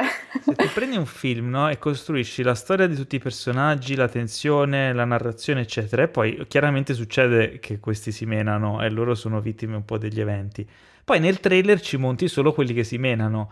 uno vede il trailer e dice: ah, bellissimo, è il film che desideravo da tutta la vita, mostroni che si menano, paga il biglietto, entra al cinema e ormai è fregato perché il biglietto l'ha pagato, oppure si è iscritto a H B O Max, non so cosa fa, si guarda il film e poi alla fine del film dice: ah, però mi è piaciuto questo film, nonostante pensavo che si picchiassero di più, magari, no? Eh, cioè, quella è la... Eh, se, la domanda è: succede poi? Perché in realtà quando uno va no. con l'aspettativa al cinema e poi vede un'altra cosa, o ha un palato un po' raffinato e riesce ad apprezzare anche qualcos'altro, o ci rimane de merda fondamentalmente. Cioè non esatto. era quello che volevo vedere io, quindi il film fa schifo. Cioè quello è il ragionamento poi basic eh. magari della, di, di, di tanto pubblico che sinceramente magari ha solo voglia di vedere quel film per divertirsi, che ne so. Però è interessante l'idea di vedere, no? Il, il, cioè tu proponi praticamente di guardare, eh, di fare un film non sui due pugili ma sugli spettatori che guardano eh, il ring praticamente. È una cosa interessante. Tenerli sempre sullo sfondo, non vederli neanche mai nelle loro fattezze, cioè nel senso non capire neanche cosa siano, anche perché se tu sei una persona alta un metro e mezzo, cioè metro e mezzo parlo di me, eh, una persona alta meno di due metri, guarda, parli anche di me tranquillo, okay, sì, eh, se ci sono due bestie alte duecento e duecentocinquanta metri tu non sai che faccia hanno, perché da sotto è difficile che tu riesca a vederli e poi non sarai mai così vicino da vederli bene da sotto per quello che stanno combinando. E quindi boh, potrebbe una sorta di, mi viene in mente adesso Cloverfield, che però non era vero quello. Che però quella roba lì con la finta macchina a mano una tenuta male, per una roba del genere. Beh, però c'era una bella idea quella di Cloverfield, no? Era, mm. cioè, funzionava probabilmente proprio per questo, per non aver dichiarato eh, esatto. il mostro di turno. Però dipende da, a che tipo di pubblico appartieni, cioè se a quel tipo di pubblico che vuole, che ne so, mi vengono in mente gli horror, quelli espliciti, quindi col mostro, col cattivo che ti insegue con la zaccagna in mano oppure se invece sei più quello che si guarda agli horror dove vedo non vedo e te cachi sotto proprio perché vedo, vedi e non vedi, capito? È un po' magari su questo genere di film d'azione vale un po' lo stesso discorso, eh, ma secondo me sarà una scazzottata tra, tra pupazzoni, assolutamente. Penso, penso che finirà così. Rischi di più l'effetto fotocopia, cioè mm. anche solo negli ultimi anni, guarda Pacific Rim, anche lì è la stessa roba. Cioè non ci sono Godzilla e Hong, e Hong Kong, ciao, e King Kong. Comunque, è vero, c'è cioè, King Kong a Hong Kong. Il fatto di averlo che di oh! ambientato a Hong Kong, secondo me, ha un suo perché. E, ci e sono certo perché no. vogliono conquistare il cinema asiatico gli americani, certo. chiaramente, e quindi vogliono eh, distruggere Hong Kong visivamente per, per renderli partecipi, diciamo, per, per far... rendere partecipa la Cina. Per farseli amici. Intitolarlo King Kong a Hong Kong. Per farseli amici. Eh, ma quello sarebbe di tutt'altro spirito però, Paolo, come, come film sarebbe una commedia eh? sarebbe una commedia proprio bizzarra, una commedia brillante con King Kong anche non sarebbe male comunque, eh. quello lo guarderei con piacere, soprattutto oh, no, l'archetipo del pesce fuor d'acqua, cioè King Kong si trova a Hong Kong e fa i siparietti, oh dove sono, cosa succede, oh, ho pestato dei manifestanti, scusate non volevo, sarebbe eh, fantastico. I cinesi sono anche contenti, eh, esatto. Eh, allora propongo, fatevi un favore, recuperate King Kong del trentatré e Godzilla del cinquantaquattro, così brutali proprio, perché Fatelo. se lo meritano, perché questa mitologia, se avete visto sessantamila film di King Kong e di Godzilla e non avete visto l'originale che ha dato il vita a tutta questa eh, frenesia su questi personaggi, eh, vuol dire che c'è qualcosa che manca, no? Qualcosa che non quadra. Allora ehm, c'è ultimamente questa sorta di, prima parlavamo di, di, di un po' di rinascimento di alcuni artisti, non so se si può definire rinascimento, però c'è un uh, ritornare in voga di Nicolas Cage sotto varie forme.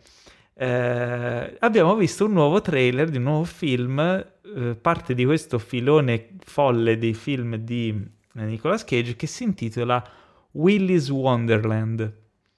Ehm... Teo, introducici questo, questo trailer. Innanzitutto volevo puntualizzare il fatto che Nicolas Cage non se n'è mai andato. Per me che sta tornando in nove fo- lui è sempre lì. e um, io paleso il mio grande affetto per quella persona, quel personaggio, quella persona fondamentalmente. A me sta simpatico, non so, non posso farci niente, cioè anche a me. Lo adoro. Violetta, tu? Ma eh, cioè, nel senso sì, simpatico in quanto personaggio trash, però che fa cose agghiaccianti. Anche, anche le, le sue, quando si impegna, quando il progetto giusto ha anche insomma il suo perché. Ah, allora, c'è, la faccia. C'è, c'è un bell'articolo del Mace in difesa di Nicolas Cage sul sito, che mi sembra si chiami il, Nicolas Cage il, il pastore delle pecorelle cinefile, una roba del genere, che secondo me dice una cosa giusta. Eh, ci sono un sacco di attori che sono portati per fare determinate cose, ci sono degli attori poco poliedrici ma che comunque il loro lo sanno fare bene. Se tu devi cercare qualcuno che interpreti un personaggio con delle sfumature, con dei sottotoni, con delle robe del genere, non chiamerai mai Nicolas Cage. Se tu devi prendere uno che esagera, cazzo, lui è uno dei più bravi in assoluto, non si può dire di no, perché come esagera lui, esagerano in pochi, perché mi fa, a me fa spaccare sempre quando esagera. Sicuramente eh, ha un talento, cioè, per l'overacting, questo insomma eh, c'è eh, da riconoscersi. È espressionismo. È il re dell'overacting, ma poi mi sta proprio simpatico. Adesso ultimamente ho visto la serie, la miniserie su Netflix della, della storia delle parolacce, History of the Swear Words, e c'è lui come presentatore con questi improbabili capelli finti, barba finta, che fa tipo il gentleman eh, di qualche anno fa e, e presenta questa... Sono finti, lo dici tu, eh? Noi ci dissociamo. Si vede, non li aveva neanche da giovane quei capelli lì, e la barba si vede che è proprio appiccicata dal truccatore, ma fa ridere anche per quel motivo lì. E, e lui è clamoroso, cioè è simpaticissimo in quella parte in cui fa tutto proprio l'uomo impostato, che però parla appunto di pussy, di shit, di fuck, e ha tutto questo modo di, di dare le battute. Comunque, allora, Willy's Wonderland, che cos'è fondamentalmente? Eh, il nostro caro Nicolas mh, trova lavoro come addetto alle pulizie di un parco di divertimenti. Senti, vuoi che faccio il giochino solito? No, però la so stavolta. Cioè, te la, la sai? Riesco. Ma sì. Sicuro che non vuoi che lo faccia? Allora aspetta, eh? famme, fammela finire e poi lo fai. Ok, va bene, va bene. Eh, purtroppo questo parco di divertimenti però sembra stregato e al suo interno ci sono degli animatronics posseduti che uccidono la gente, ma trattandosi di Nicolas Cage ovviamente eh, lui non sarà l'ennesimo sacrificio umano perché si sa difendere. Ecco, questo proprio in, okay. in a nutshell. Però adesso fai il giochino. Beh, leggendo la sinossi qui ufficiale del film e traducendola al volo dall'inglese, eh, un quieto vagabondo eh, viene abbindolato a, a assumere il lavoro di, um, come si dice, bidello, no bidello, però gen- bidello è a scuola, janitor è anche uomo delle pulizie, no? Inserviente, eh, nel ormai... condannato Willy's Wonderland. I lavori eh, banali improvvisamente diventano una lotta per la sopravvivenza contro un'onda, contro ondata dopo ondata di animatronics demoniaci.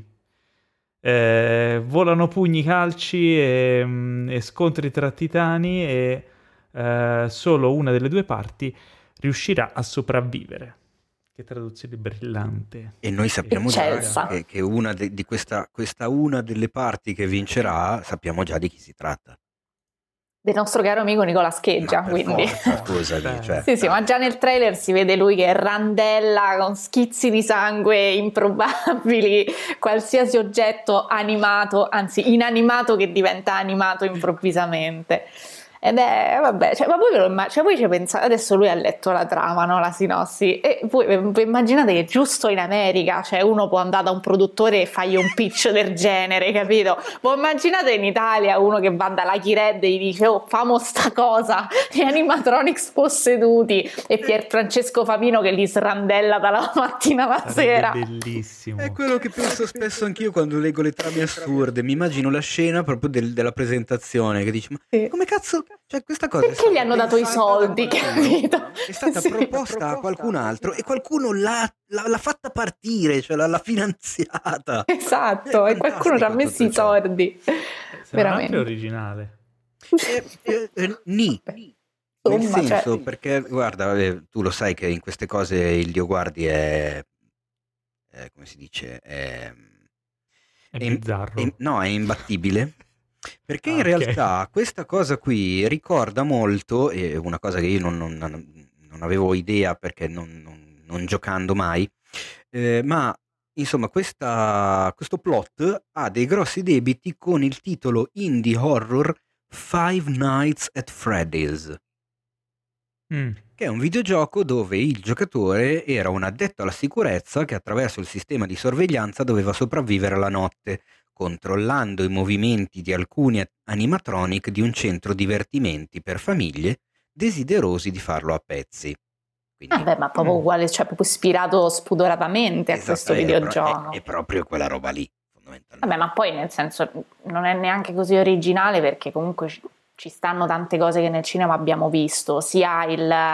Uh, il personaggio dell'addetto alla sorveglianza, addetto alle pulizie, addetto eh, che deve fare il turno di notte e incappa in mille peripezie diverse, sia l'horror uh, nel, nel Luna Park, quindi insomma i pupazzi cioè, posseduti, i pupazzi posseduti, vabbè, cioè, c'è sta roba che è un po' particolare questo. Questo è vero, sì, nel trailer comunque si fa notare visivamente, però insomma mi aspetto che sia un, um, un videogiocone, diciamo, sì, un videogiocone. No, vabbè.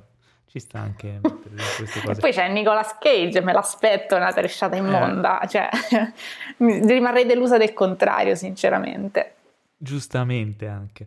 Allora, andando avanti abbiamo un documentario eh, prodotto da H B O, eh, sarà su H B O Max in America, da noi non lo so ancora, eh, si intitola Fake Famous ed è molto eh, interessante ed attuale, perché... Mh, in pratica l'obiettivo di questo documentario è prendere delle persone che, vorrebbe, insomma, che avrebbero il sogno, il desiderio di diventare famosi sui social e farli diventare fintamente famosi, cioè eh, farli diventare famosi costruendo la loro eh, fama su online, insomma, quindi comprandogli i followers, eh, creando tutta una serie di shooting fotografici in cui sembra che abbiano una vita fantastica che in realtà non è vera, eh, e creando tutta quella serie di meccanismi che molti influencer online usano quotidianamente per dare un'impressione di sé che poi magari non è la realtà, ma che sta diventando un po' una, una piccola piaga sociale, specialmente per i più giovani che si sentono magari inadeguati eh, nei confronti dell'apparenza che vedono sui social. Mm, quindi penso che sia un argomento molto molto importante, insomma, anche da sviscerare, da mostrare, da smontare. E come viene messo in scena non ho ben capito dal trailer se può essere o meno il modo migliore di raccontare questa cosa, se non altro è un modo uh, atipico, no? Sì, cioè dei trailer che, che abbiamo vagliato per questa puntata devo dire che è quello che poi alla fine mi ha colpito e mi ha intrigato di più in assoluto, eh, a parte perché comunque insomma lavorando con i social uno lo conosce un po' il mondo che c'è, che c'è dietro, no? Quindi mi, mi ha incuriosito moltissimo, sinceramente quello mi piacerebbe vederlo se, se e quando uscirà, uscirà in Italia, e soprattutto per vedere anche se è una di quelle cose che hanno una, un'attinenza con la realtà, quindi se c'è uno studio eh, ponderato dietro, oppure se magari è tipo una boomerata, capito? Cioè tipo gente che dei social non ci capisce, prova a, fa- a scimmiottare i meccanismi dei social, però magari viene fuori che si capisce che non conoscono davvero poi qual è la vera vita dell'influencer X, Y, Z. Eh, quindi sare- però di solito queste cose le facciamo più in Italia in realtà. Yeah. Quindi mi aspetto invece che, che sia qualcosa di interessante. Che no, magari... no, a quanto pare gli autori sono gente esperta del settore. Eh, ok, perché sarebbe bello vedere un, un taglio, no?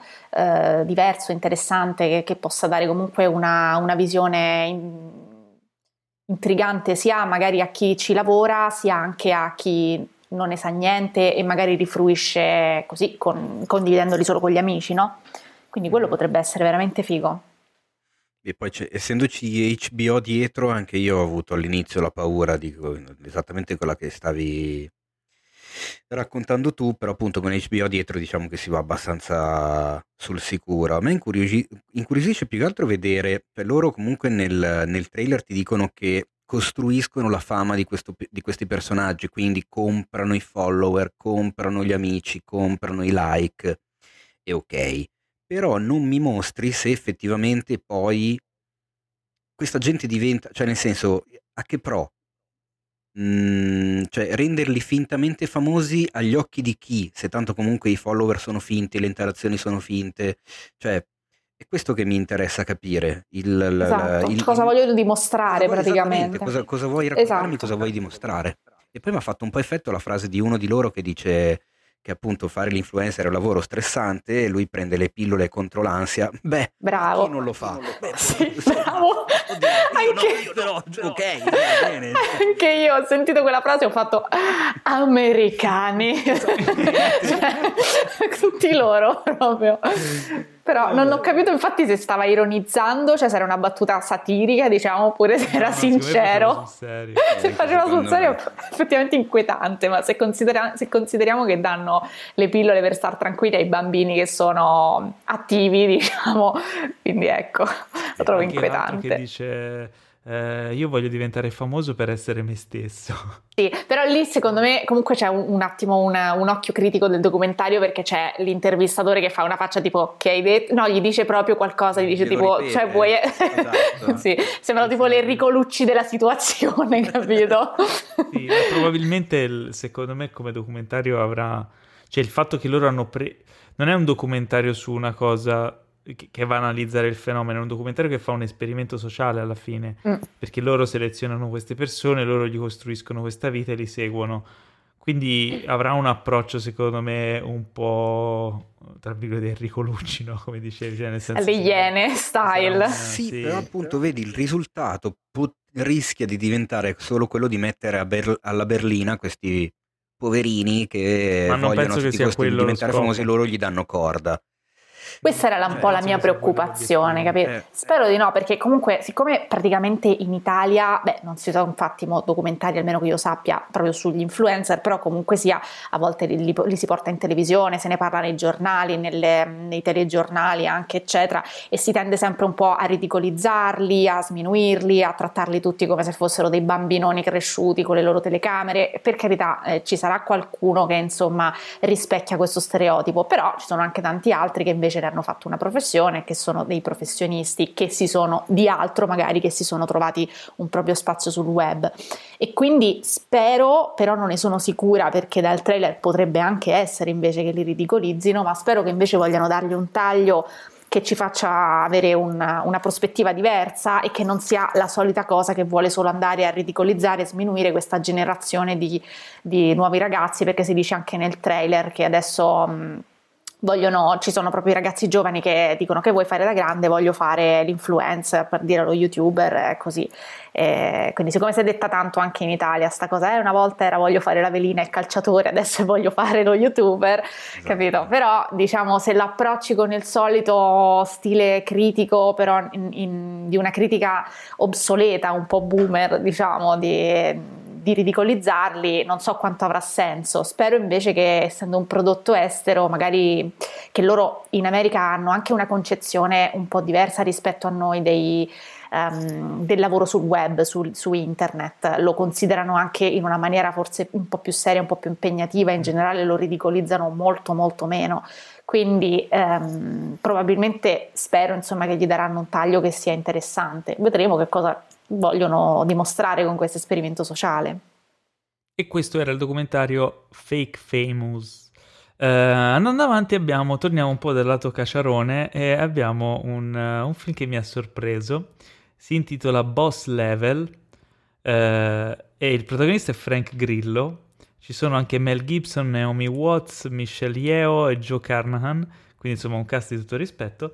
Però siamo un po' dalle parti di Crank, ve lo ricordate il film, quello con Jason Statham? Certo. Che sembrava un po' un videogame. E dall'altro lato ehm, l'ultimo esemplare di questo filone è Palm Springs, che tra l'altro te ho recuperato e che mi è piaciuto molto, oh. E cioè i film nel loop, come anche Edge of Tomorrow, eh, cioè il personaggio vive tutti i giorni la stessa giornata, quando muore rinasce di nuovo da, da quel giorno lì.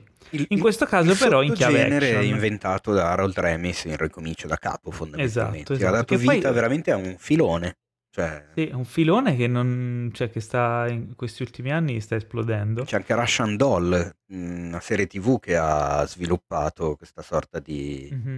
di, di, di, di, boh, di non saprei neanche come definire, perché non è un genere, però è un è il vivi, muori, ripeti praticamente. Esatto. Pure il eh... film horror, quello auguri per la tua morte, la tua negli morte, ultimi esatto. anni. Lola corre per andare sui classici. Molto bello. Eh, in questo caso però è tutto in chiave action, appunto come Crank, quindi action senza sosta.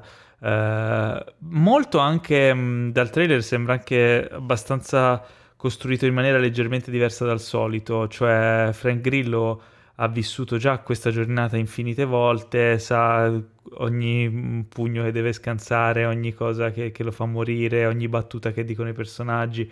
Un po' come il protagonista di Palm Springs, eh, però eh, qualcosa, insomma, succede qualcosa eh, che ovviamente sconvolge questa, questa routine.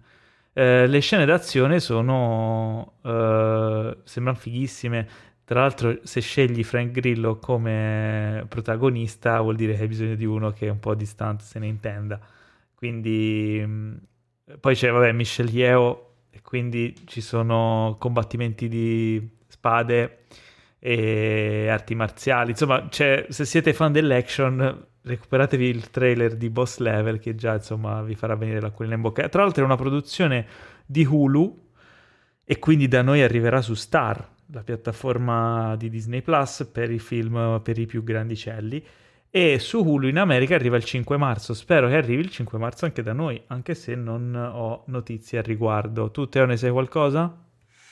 Assolutamente no, tra Star mi pare che arrivi il ventitré febbraio, se non vado errato. Sì. E quindi potrebbe essere fattibile che il cinque marzo arrivi anche Boss Level da noi, però vediamo. Eh, ma quindi io adesso devo pagare un altro servizio di streaming? No, incluso in Disney Plus. Ah, però Dio, grazie, cioè, e te pareva. Eh, sì. Cioè, eh, Disney Plus sale di prezzo tipo uno o due euro al mese, una roba del genere in più, però ti includono anche Star, però appunto in, in Star trovi tutta la roba Disney, Fox, Searchlight eccetera, che buona vista è eh? tutta la roba che per adesso non c'è su Disney Plus ma che è in mano a Disney, quindi Alien, Deadpool e via dicendo, insomma, tutta la roba mancata. E questo video, e questo vi, vi muori, ripeti. Esatto, e tutti i film nuovi che faranno d'ora in allora, poi. Sottolineiamo una cosa relativamente al titolo. Il titolo è Boss Level, che strizza l'occhio al mondo dei videogame, perché appunto il, il film è molto videogiocoso, cioè nei videogiochi quando muori ricominci, no? E, e ogni volta che ricominci lo stesso livello impari come non morire. E fondamentalmente è quello che fa Frank Grillo. Uh, quindi il titolo Boss Level, che sarebbe il livello del boss, no? In italiano si dice il boss di fine livello, quindi il livello del boss è un, eleme- è un titolo da videogame. Ma ho appena scoperto che abbiamo un candidato per l'Eternal Sunshine Award del duemilaventuno, perché abbiamo il titolo italiano Oddio. di Boss Level, Oddio. che sarà, attenzione, Quello che non ti uccide. Ma porca. Oh. E abbiamo il primo candidato. Dobbiamo ancora dare il premio duemilaventi, però abbiamo già un candidato per il duemilaventuno. Mamma mia, quello come, che non come... ti uccide. Ma io quello non ho non parole. Ma non potevano no, lasciare il Boss che... Level? Sì, beh, la sarebbe molto meglio. Che... La cosa bella è che ci sono i titoli delle varie nazioni, tipo in Australia Boss Level, Canada Boss Level, Francia Boss Level, Germania Boss Level, Ungaria Boss Aspetta, Level, in Spagna? India Boss Level, in Spagna? Spagna infatti, Spagna... loro sono magici per i titoli. Non ce l'ho Spagna, ah, no, però c'è addirittura il titolo alternativo americano che era Continue, mm. ok, che poteva essere buono. L'unico diverso è Italia, Quello che non ti uccide.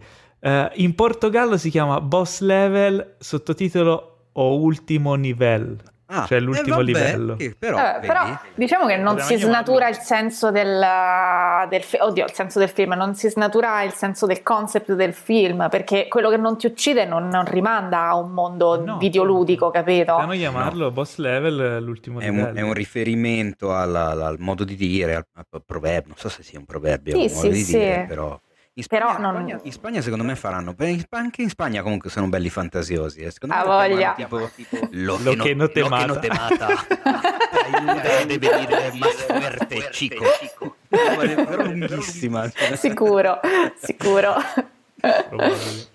Però, vabbè, eh, però sì, si vede che è fortemente impostato proprio come un videogioco, ma secondo me sarà anche così da, uh, piacerà molto magari a chi, a chi avrà voglia di vedere Frank Grillo che muore in tutte le salse. Praticamente è un Final Destination versione videogioco, perché nel trailer si vedono un sacco di tipi diversi di sue morti, e effettivamente, sapendo che è un... che entrando nell'idea che sembra un videogioco, entrando nell'idea che lui in realtà non muore mai, è, è divertente, no? Cioè è quasi è appagante per lo spettatore che vuole Fumatore. qualcosa di truculento, infatti, diciamo. Se in Edge of Tomorrow eh, il personaggio di Tom Cruise doveva imparare come evitare di morire, quindi ogni volta che riusciva ad, arriva- ad avanzare di un metro rispetto alla volta prima, poi eh, da lì in poi non sapeva più che cosa aspettarsi, fino a quando lo ammazzavano, e quindi ricominciava da capo.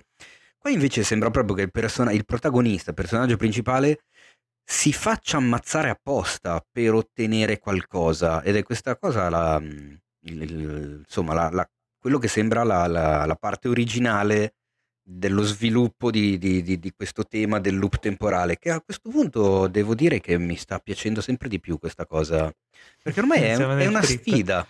Sei sì, nel loop dei loop? Sono entrato nel loop dei loop, eh, perché non è facile fare qualcosa di, di riuscito, di intelligente, di originale, sfruttando l'idea eh. del loop temporale, cioè... Vediamolo prima, perché comunque eh. la trama che no, si sì, evince esatto. già dal trailer è un po' la solita cosa, che c'hai l'eroe che ha perso la moglie, improvvisamente scopre che invece può ancora salvarla, quindi è proprio il classico del classico, anche di un milione di revenge movie magari, e, e questo genere di cose qua. Quindi vediamo, secondo me sarà un po' scarna la trama, però sarà super ciccioso dal punto di vista degli effetti visivi, della sperimentazione, perché si vede proprio che è come se la regia si stesse divertendo in modo sadico a uccidere questo personaggio in tanti modi diversi, e quindi fa divertire anche il pubblico a sua volta, anche se in una maniera un po' sadica, un po' grottesca, però potrebbe avere il suo perché in questo senso. Però non penso che ci lascerà delle perle tipo come il titolo italiano vorrebbe fare vincere di questo famoso proverbio. Di filosofia. Cosa invece che è riuscito a fare secondo me Palm Springs a livello di, di originalità, pur non l'ho visto. Quindi Prime te lo consigliamo entrambi, mi sa, ma è, è molto, okay. molto intelligente. Tra l'altro, Paolo, io volevo riprendere, cioè, in che cacchio di puntata ne ho parlato? Sai che non, non me lo ricordo, non è scritta nel titolo, non, è, non l'ho messa in nessuna copertina, eppure io sono convinto che ne abbiamo parlato qualche puntata fa, ma non mi ricordo in sì, quale puntata. Sì, ne abbiamo parlato bah, un po' di puntate fa. Uh, non me lo ricordo nemmeno io. Ecco, comunque l'ultimo, l'ultimo film di cui abbiamo visto un trailer, e qui ci ricolleghiamo anche un po' inizio puntata, si tratta di Raya and the Last Dragon, eh, che uscirà eh, al cinema e su Disney Plus in Premier Access o V I P Access. Prima era V I P Access, gli hanno cambiato il nome. No, è sempre stato Premier marzo. Access dall'altra parte dell'oceano, è da noi che si chiama ah, okay. Accesso V I P. Accesso V I P, giusto, quindi Accesso V I P. Il cinque marzo, quindi stiamo parlando di un film Disney, un film animato. Il nuovo eh, classico. Un nuovo classico Disney, anche se non è ancora uscito, quindi è un instant classic prima senso. dell'uscita. E, vabbè, quindi Raya e The Last Dragon, con questa mh, atmosfera orientaleggiante, anche se è ambientato in un mondo fantasy, un mondo, un mondo fantasy eh, orientaleggiante, possiamo definirlo così? O anche fantasileggiante. Mm? Vabbè, comunque è proprio uno di quei casi, opinione personale, eh, in cui vedo gli americani che cercano di fare una storia asiatica, ma mi lascia sempre quel non so che di eh, lasciatelo fare agli asiatici e fate una cosa diversa. Non lo so, mi, mi, mi sa di poco genuino quando vedo fare queste cose. Poi magari il film sarà super divertente, però sento sempre qualcosa che non mi quadra, no? Qualcosa di non autentico. Non so se anche voi ha dato questo impatto così nel trailer. Eh, poi facciamo anche la traduzione della sinossi. A me ha fatto strano il salto che ho notato dal teaser che avevano mostrato qualche tempo fa a questo trailer. Cioè, dal, dal teaser mi immaginavo un film completamente diverso, E invece il trailer mi ha spiazzato perché invece va in una direzione che non avevo minimamente pensato. E boh, Beh, sembra so cosa mi è sembrato più, sì, neanch'io in realtà, perché mi è sembrato più serio come classico Disney di quanto sono abituata di solito, perché è vero che, che già fanno vedere subito l'animaletto da compagnia classico, la mascotte della, della protagonista, però non lo so, mi ha dato un'atmosfera un po' più un po' più rigida, un po' più seria, meno, meno buffa, goliardica, ironica, come magari spesso avviene Disney, che eh, mette una parte di ironia, una parte magari di dramma e riesce a creare insomma un'atmosfera molto eh, emotivamente forte, no? Magari che colpisce anche la, l'adulto, però non lo so, mi è sembrato particolarmente, mi ha ricordato quasi Mulan in un certo senso, non per, le, non per l'estetica chiaramente, però il Mulan quello nuovo eh, ovviamente, mm. e, perché adesso forse eh, alla fine Disney, se ci pensi, ha sempre raccontato storie un po' di tutto il mondo, dagli anni novanta quando faceva Mulan, Aladdin, quindi Pocahontas, ha sempre pescato un po' da tutte le culture. La differenza è che all'epoca lo faceva fottendosi allegramente di rispettarle a trecentosessanta gradi queste culture, quindi magari in alcuni casi è caduto nella, nella famosa appropriazione culturale, no? E quindi magari ha strapazzato un po' alcune figure che per una cultura o per un'altra eh, insomma erano so, potevano avere Una certa, un certo valore, ecco, un po' come se uno dei personaggi avesse avuto come mascotte simpatica, che ne so, Padre Pio, per dire, cioè sarebbe stato s- strano Luca, per noi, capito? Eh? Luca della Pixar probabilmente sarà esatto probabilmente, credo sarebbe un po', un po' particolare, perché noi chiaramente al di fuori anche dalle altre culture non l'abbiamo tanto percepita questa cosa, che ne so, Mushu ci piaceva, però poi magari se avessero fatto Mulan, che invece sarebbe stato, che ne so, Giorgia in Italia con la mascotte Padre Pio, magari l'avremmo presa diversamente, ecco, non lo so. Però comunque sia, forse è quello che, che magari ti fa strano, che vedi che cercano di avere un approccio un po' più mh, serio, tra virgolette, un po' meno burlone, eh, cercando molto spesso goffamente di ehm, parlare, continuare a parlare di altre culture, cercando di, di rispettarle il più possibile, e quello però comunque va a snaturare quello che è sempre stato il loro stile, per quanto il loro stile comunque a volte ha pestato i piedi in giro per il mondo, diciamo. Però non lo so, a me è sembrato così, il primo impatto mi è sembrato tipo un Tomb Raider d'animazione ambientato in Asia, perché si vede questa parte in cui c'è lei in questi luoghi che sembrano un po' quelli di, di Tomb Raider, no? Che ci sono meccanismi che scattano cose, e lei sembra un'avventuriera, quindi mi ha fatto pensare un po' a quello. È presto per parlarne comunque, perché abbiamo visto poco o niente, quindi boh, vedremo. Però abbiamo il titolo italiano, Raya and the Last Dragon, in Italia diventa Raya e l'ultimo drago. Quindi... Dai, si sono tenuti, okay, si sono tenuti. Una volta. Eh, nel reame conosciuto come Kumandra, una terra reimmaginata abitata da antiche civiltà, una guerriera chiamata Raya è determinata a trovare l'ultimo drago. Questa è la, è la sinossi. Vabbè, è quello che hanno detto nel trailer praticamente. È, è quello che capisci anche soltanto leggendo il titolo. Cioè senza sì. neanche vedere un'immagine del film tu già sai di cosa... Il titolo è la, l'abbreviazione della sinossi. Esattamente. E... No, dicevo, non lo so, io l'ho visto molto più giocoso rispetto al, al teaser. Il teaser mi sembrava una roba più... non cupa, perché comunque classico Disney chiaramente non, non può avere quelle atmosfere per novanta o cento minuti. Però... Eh, qui con l'introduzione di questa piccola bambina pestifera e i suoi amici animaletti, eh, questo drago azzurro con la voce buffa, adesso non so chi sia la doppiatrice in lingua originale. Adesso Paolo, il drago? Sì, adesso Paolo mi verrà in aiuto. Allora, vienimi in aiuto, il drago, dai. Mh, non so come eh. si chiama il drago. Eh, si chiamerà drago. No. Ma no, no. non credo. Se è Anna Mari sarà Gemma Chan, però eh, for- forse Acquafina. Eh, Raya, la voce di Raya è di Kelly Marie Tran, ah, che ricorderete il, nei il personaggio più riuscito dell'ultima trilogia di Star Rose, Wars, dei, sì, di nuovi Star Wars, ah, che era capito, stata poi okay. eh, al centro di polemiche sul fatto che il suo personaggio era stato ridotto, eccetera. Um, allora sì, mi sa che è acquafina il drago, eh. Mi sa che il drago è acquafina, sì. E l'ho vista molto ultra giocosa come, come situazione, che scherza, si prende in giro, fa quella ult- molto, molto contemporaneo come, anche come modo di parlare, di esprimersi, eh, e in realtà sono rimasto un po' spiazzato. Poi chiaramente io che cavolo dei trailer ho visto, scusate, perché io sta parte del drago che scherza non c'era nel trailer che ho visto io. Tu mi sa che hai visto oh. il teaser allora.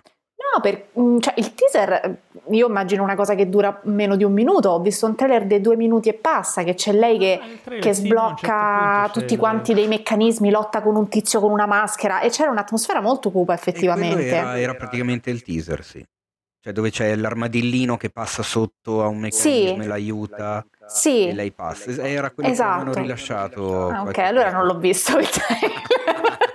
Ero okay. convinta che fosse quello, perché era il primo risultato e, e, ed era lungo, quindi pensavo fosse, fosse quello. Non ho guardato la data, realtà, siccome era l'unico di cui... È colpa di Paolo che ti doveva mandare il link, vedi Paolo? No, mi ha mandato il link della playlist, però quando ancora non c'è, evidentemente non aveva aggiunto sì, questo, quindi poi a un certo punto mi ha scritto vabbè. solo vediamo anche Raya, e io me lo sono andata a cercare da sola, non so perché, quindi vabbè, allora lo devo ancora vedere. Hai visto? No, comunque vabbè, diciamo che hanno fatto vedere l'altro lato della medaglia, che è il lato più Disney, più allora insomma, c'è, c'è. accattivante per i ragazzini. Ehm, non lo so, non lo so, anche il fatto che esca, beh, a parte che ormai mh, tutto esce su Disney Plus, eh, no, il fatto che esca come, come V I P Access o accesso V I P o Premier Access, quel che è, Uh, fa sì che venga identificato come uno dei prodotti di punta, mh, a differenza ad esempio di Soul, che era uscito direttamente free, diciamo free, free tra virgolette, insomma per tutti gli abbonati.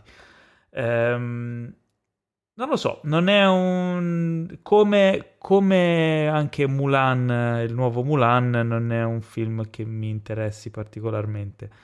Uh, però mi hanno detto che è già un classico, quindi evidentemente sarà bello. Io sono curioso perché comunque dietro ci sono gli autori di Frozen e Oceania Oceania, sì, e che comunque sono due film che a me sono piaciuti parecchio, chiaramente sempre eh, parlando di era piaciuto molto anche a me. Classici Disney con al centro un'eroina femminile indipendente, intraprendente, eh, quindi insomma diciamo che si, si, si ripete un po' la, quell'ar, quell'archetipo della protagonista, però in tutt'altra ambientazione, qua proprio dichiaratamente ultra fantasy, cioè se Frozen aveva Elsa che aveva questi poteri, che faceva eh, insomma l'antesignana del, del, del frigo, quello che ti prepara i cubetti di ghiaccio, Eh, Moana aveva anche lei comunque qualche attinenza con, con qualcosina di, di magico, con la questione dell'acqua eccetera. Qua invece siamo proprio dichiaratamente molto più eh, molto più fantasy, insomma, c'è un drago azzurro che parla, direi che più di quello sì.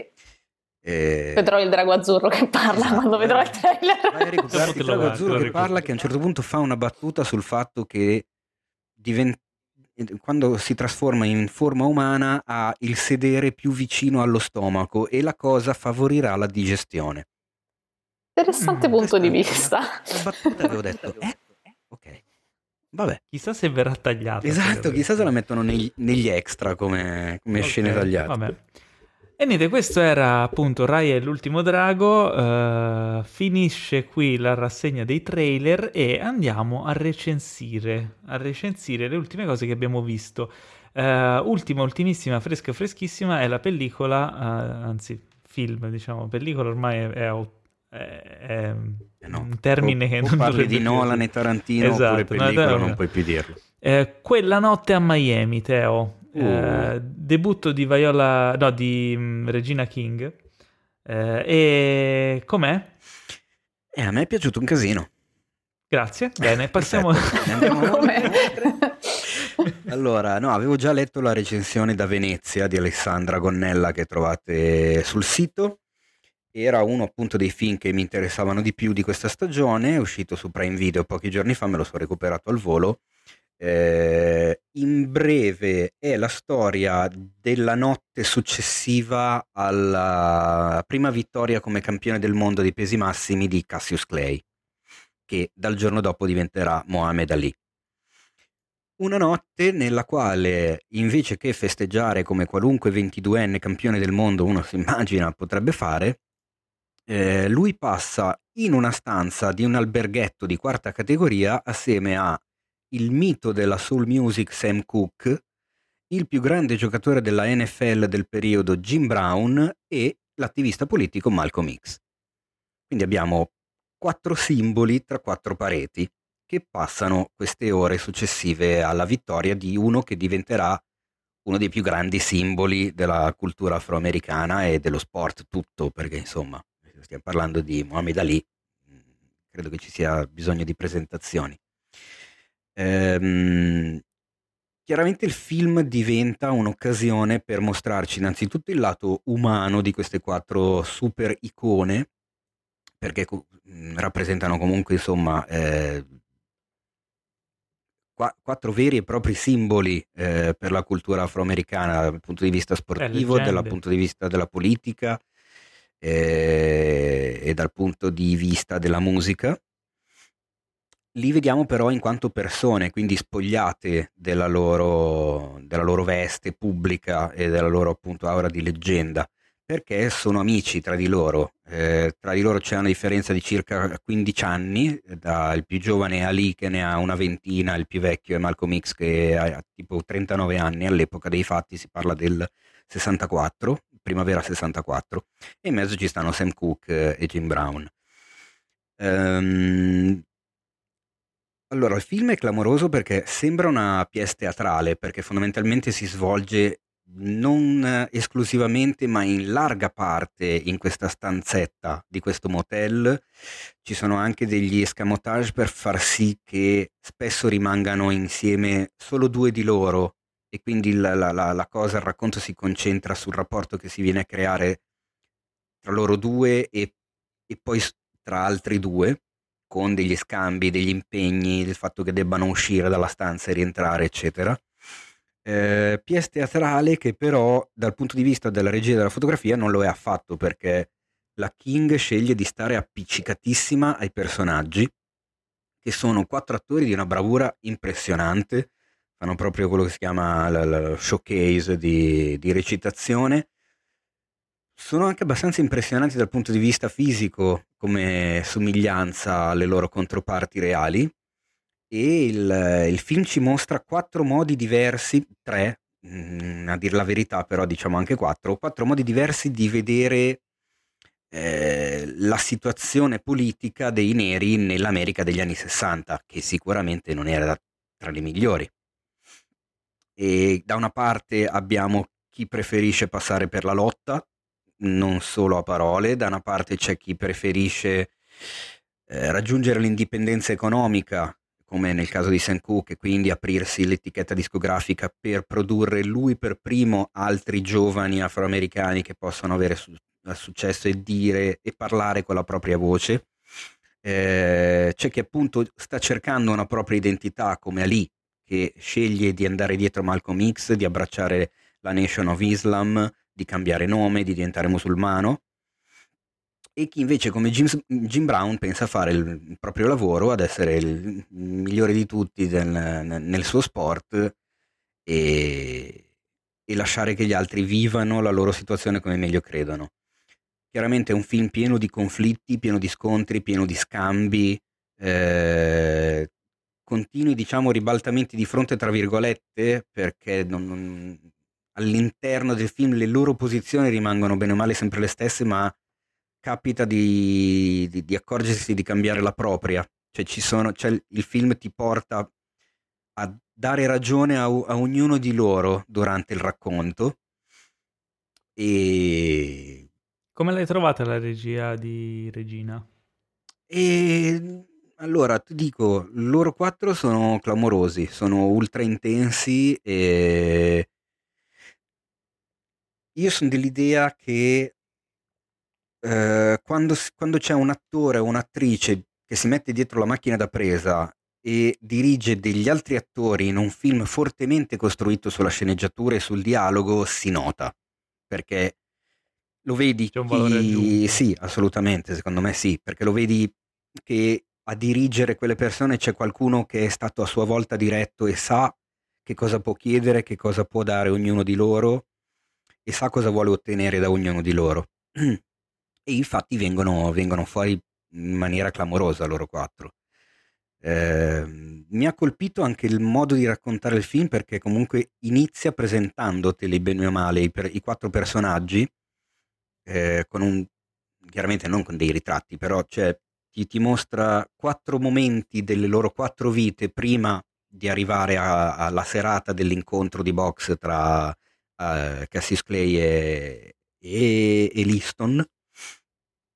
E, um, in quattro situazioni dove pigliano gli schiaffi tutti e quattro, fondamentalmente, cioè quattro situazioni um, come si, non, non sfortunate perché non è la parola corretta, ma toste, toste dove comunque vengono sconfitti eh, dagli, dagli eventi, dove viene rimarcato il fatto che comunque loro hanno la pelle nera e quindi sono diversi e quindi sono inferiori, secondo l'americano medio dell'epoca. E quindi c'è questa voglia di riscatto. Il film finisce con, eh, vabbè, comunque è una storia semivera, quindi non è che stia spoilerando chissà che, però... No, non me lo spoilerare. Diciamo che sceglie coraggiosamente di non finire, come è giusto che sia, positivamente per tutti, perché comunque ti sottolinea che può... c'è un grandissimo lavoro da fare ancora, insomma, nonostante eh beh, ce ne siamo accorti dal sessantaquattro sia passato anni. Giusto qualche mese. Eh già. Eh, beh, mi hai molto incuriosito, già era in lista comunque questo film, sono contento insomma che, che insomma mantenga eh, l'interesse che prometteva dai trailer. Eh, bene, bene, approfitteremo. Eh, secondo film di cui parliamo è L'Isola delle Rose. Eh, L'in- l'incredibile film... storia dell'isola. L'incredibile delle... storia dell'Isola delle Rose, giusto, titolo completo. Eh, allora, film che trovate su Netflix, che è già uscito da, da qualche settimana, non ne avevamo ancora parlato. Eh, Violetta, parlaci di questo film. Sì, però volevo prima fare una domanda sul film di prima, perché mi ha, questo racconto mi ha veramente molto affascinato, adesso lo vedrò subito sicuro. Dove lo guardo? Qual è la Video, piattaforma? Prime Su Prime Video, ok, e si chiama Miami? Quella notte a Miami. Quella notte a Miami, va bene. No, eh, non avevo, non sapevo niente di questo film e devo dire che sembra super interessante. Poi io adoro i film eh, che hanno questa atmosfera teatrale, nel senso che magari sono quasi tutti ambientati in un posto solo e gli attori vengono fuori, quindi figo figo, poi mi interessano i temi, bello, molto bello, interessante. E allora l'Isola delle Rose invece, l'incredibile storia dell'Isola delle Rose invece è, è di tutt'altro, di tutt'altro genere, ha tutt'altra verve, perché è una commedia fondamentalmente, quindi vuole far sorridere e ridere lo spettatore. Si presenta come una biopic, in teoria mh, sottolineerei, perché mh, sarebbe in teoria la biopic di Giorgio Rosa, un ingegnere, insomma. Eh, il film è ambientato negli anni settanta, è un ingegnere che ha costruito questa isola, diciamo, di, di, di cemento praticamente in mezzo al mare, eh, vicino alle coste italiane, e l'ha dichiarata nazione a sé in qualche modo, è stata nazione a sé per un po'. E dico, in teoria la biopic di questa, di questa persona, perché poi eh, il regista del film, che è Sidney Sibilia, che è lo stesso regista della trilogia di Smetto Quando Voglio, ehm, ha rimaneggiato parecchio la, la, la storia di, di Rosa, ehm, diciamo avvicinandola di più a quello che, eh, di cui aveva voglia di parlare lui fondamentalmente, quindi ha un po' adattato il personaggio ai temi e a un, di cui voleva trattare. Eh, perciò diciamo che ha preso, ha preso spunto, ha preso più che altro l'idea di un personaggio eh, idealista, ecco, eh, per parlare un po' di, di, di un tema che secondo me è caro, almeno da quello che abbiamo visto fino adesso, alla filmografia di Sidney Sibilia, quindi a lui eh, come regista, ovvero avere mh, dei personaggi che sono fondamentalmente de- dei bambinoni, ma anche idealisti, e che vogliono ehm, andare oltre, dare un'alternativa, creare qualcosa di nuovo, di diverso, seppur eh, magari per certi versi infantile, eh, ma anche dirompente e, e assurdo. Di solito quello che fanno i, i suoi personaggi è andare oltre le leggi consentite in realtà, o aggirarle in qualche modo. Personaggi abbastanza ribelli. Personaggi abbastanza ribelli, anche molto immaturi, che poi nel, nel corso delle sue storie in qualche modo maturano. Lui parla spesso appunto di, spesso insomma, abbiamo visto poi alla fine pochi film ancora sono usciti di, di Sibilia, però diciamo c'è un po', questi suoi personaggi hanno sempre un po' questo conflitto con, la, con, la, con il diventare maturi, questi, questi Peter Pan che poi a un certo punto devono, devono crescere in qualche modo. E qui ehm, dunque il film per me è un ni, nel senso che ha delle cose carine, ha delle cose interessanti. Mi è piaciuto per esempio come è stata rappresentata la politica italiana di quegli anni in maniera molto ironica, vengono eh, molto ridicolizzati questi politici dagli attori molto bravi, ci sta Zingaretti, c'è Bentivoglio che, che sono molto teatrali, quasi macchiettistici diciamo, e sono, l'ho trovata una rappresentazione molto divertente, è un po' eh, nonostante il film. Forse anche molto realistica. Forse, forse anche molto realistica. Eh, l'ho trovato divertente perché comunque è un po' mh, insomma Sibilia è relativamente giovane, quindi nel senso eh, guarda agli anni settanta, eh, però con uno sguardo anche molto, molto fresco, cioè si vede che comunque è molto contemporaneo come, è molto contemporanea come messa in scena, eh, e che lui è un regista molto giovane anche nel, nel modo di, di far esprimere i suoi personaggi, in come ha architettato tutte le relazioni tra di loro eccetera. E quindi questa l'ho trovata una cosa interessante. C'è da dire che uh, questa, questo, questo gioco che, che lui ha creato tra i vari personaggi ha, ha provato un po' a ricreare il gruppo, come nella trilogia di Smetto quando voglio, che c'è questo gruppo che si, che si forma e che poi va per il suo ideale. Uh, però nella trilogia era molto, si veniva a creare un gruppo molto forte, e, cioè erano tutti molto caratterizzati, ognuno empatizzava con qualcuno, ogni spettatore poteva empatizzare con qualcuno, c'era una bella sinergia, mentre qui uh, sinceramente il gruppo l'ho trovato molto debole, alcuni personaggi sono molto secondari, non molto ben caratterizzati, alcuni sono caratterizzati addirittura in modo fastidioso, io ho trovato abbastanza fastidioso il, il, quello che poi è il migliore amico probabilmente del, del protagonista. E, um, perché sì, fa, fa un'ironia che può essere molto pungente, però secondo me scade un po' nel... nel che non è quel pungente che, che apprezzo, ecco. Poi vabbè, l'ironia è, è, è, per, è personale per ognuno, però la sua in particolare era quelli, quell'ironia forse un po' di cattivo gusto, che secondo me scadeva no. un po' nel cattivo gusto.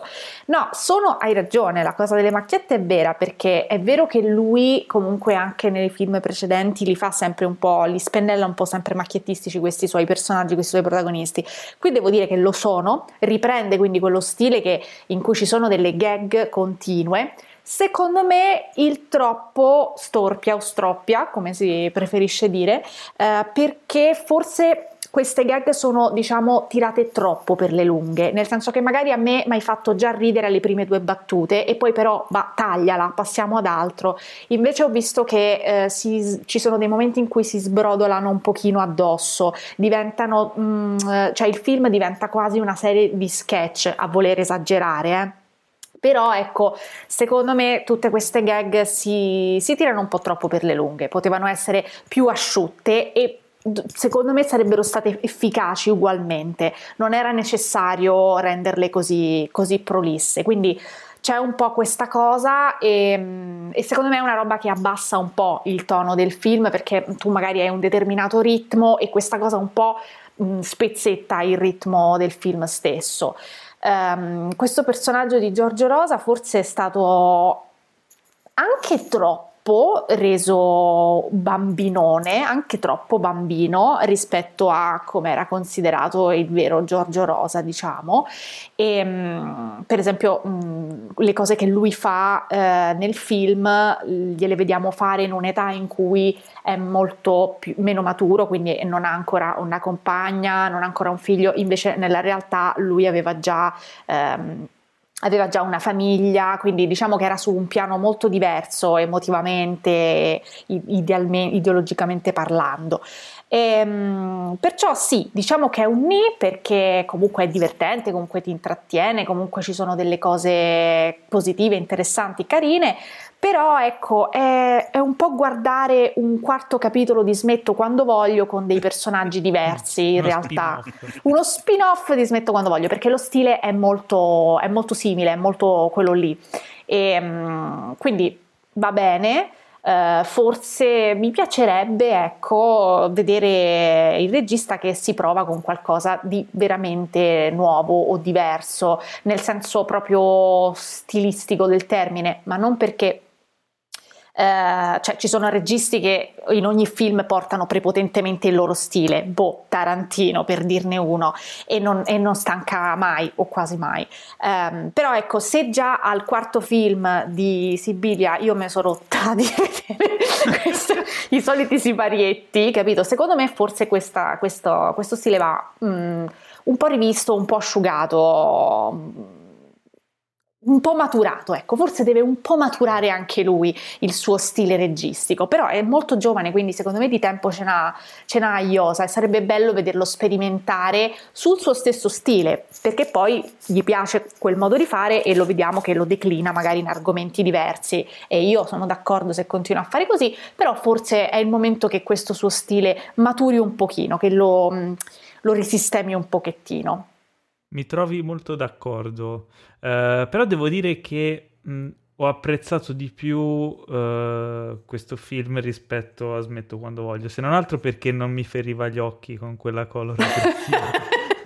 Eh, questo purtroppo eh, l'ho trovato gradevole, scorrevole, però con i limiti che hai detto. Eh, non so se anche a voi ragazzi c'è stato il momento di rivelazione.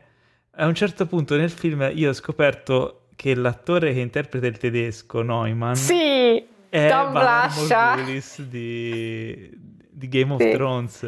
Assolutamente. Sono rimasto tipo un attimo scosso da questa, da questa rivelazione. Io in realtà non me ne sono accorta, no, per tutto il film io non me ne sono accorta, poi dovendo parlare del film in un video sul mio canale sono andata a vedere un po' i nomi degli attori, me li volevo segnare eccetera, e a un certo punto è venuto fuori lui, ho detto vediamo lui che altro ha fatto, perché io magari di solito nomino un attore e poi in altre due cose che ha fatto per far dare il contesto a chi mi ascolta. E quando sono andata a vedere chi era, ho detto no, ma veramente, ma, ma è lui, cioè ero sconvolta veramente dal fatto di scoprire che lui era, va, come si chiama il personaggio? Sì, vabbè, ciao. Il personaggio ha un nome, che, De... no, l'uomo senza volto, com'era? Eh... Eh, Snowface. Eh... Ricordo se aveva quest'uomo. Nome... Quest'uomo. No. Non, si non... chiamava Jagen Hagar. Jaqen H'ghar, ecco ah, come sì, si chiamava, okay, esatto. È vero.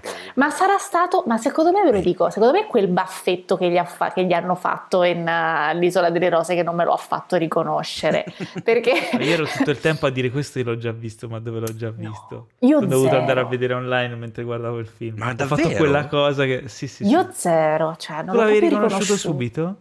Eh, sì, ma perché lo sapevo già.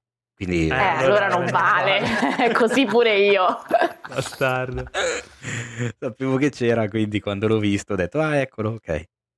Tra l'altro lui adesso avrà anche un ruolo in, nella quarta stagione di Stranger Things, non so quale ruolo, ah, sì? Però avrà un ruolo nella quarta di Stranger Things, sì, sì. Beh, beh. Quindi ah, ci siamo bravo. accaparrati per un film italiano questo attore internazionale che insomma vedete lavora un po' con, con tutto eh, beh, eh, beh.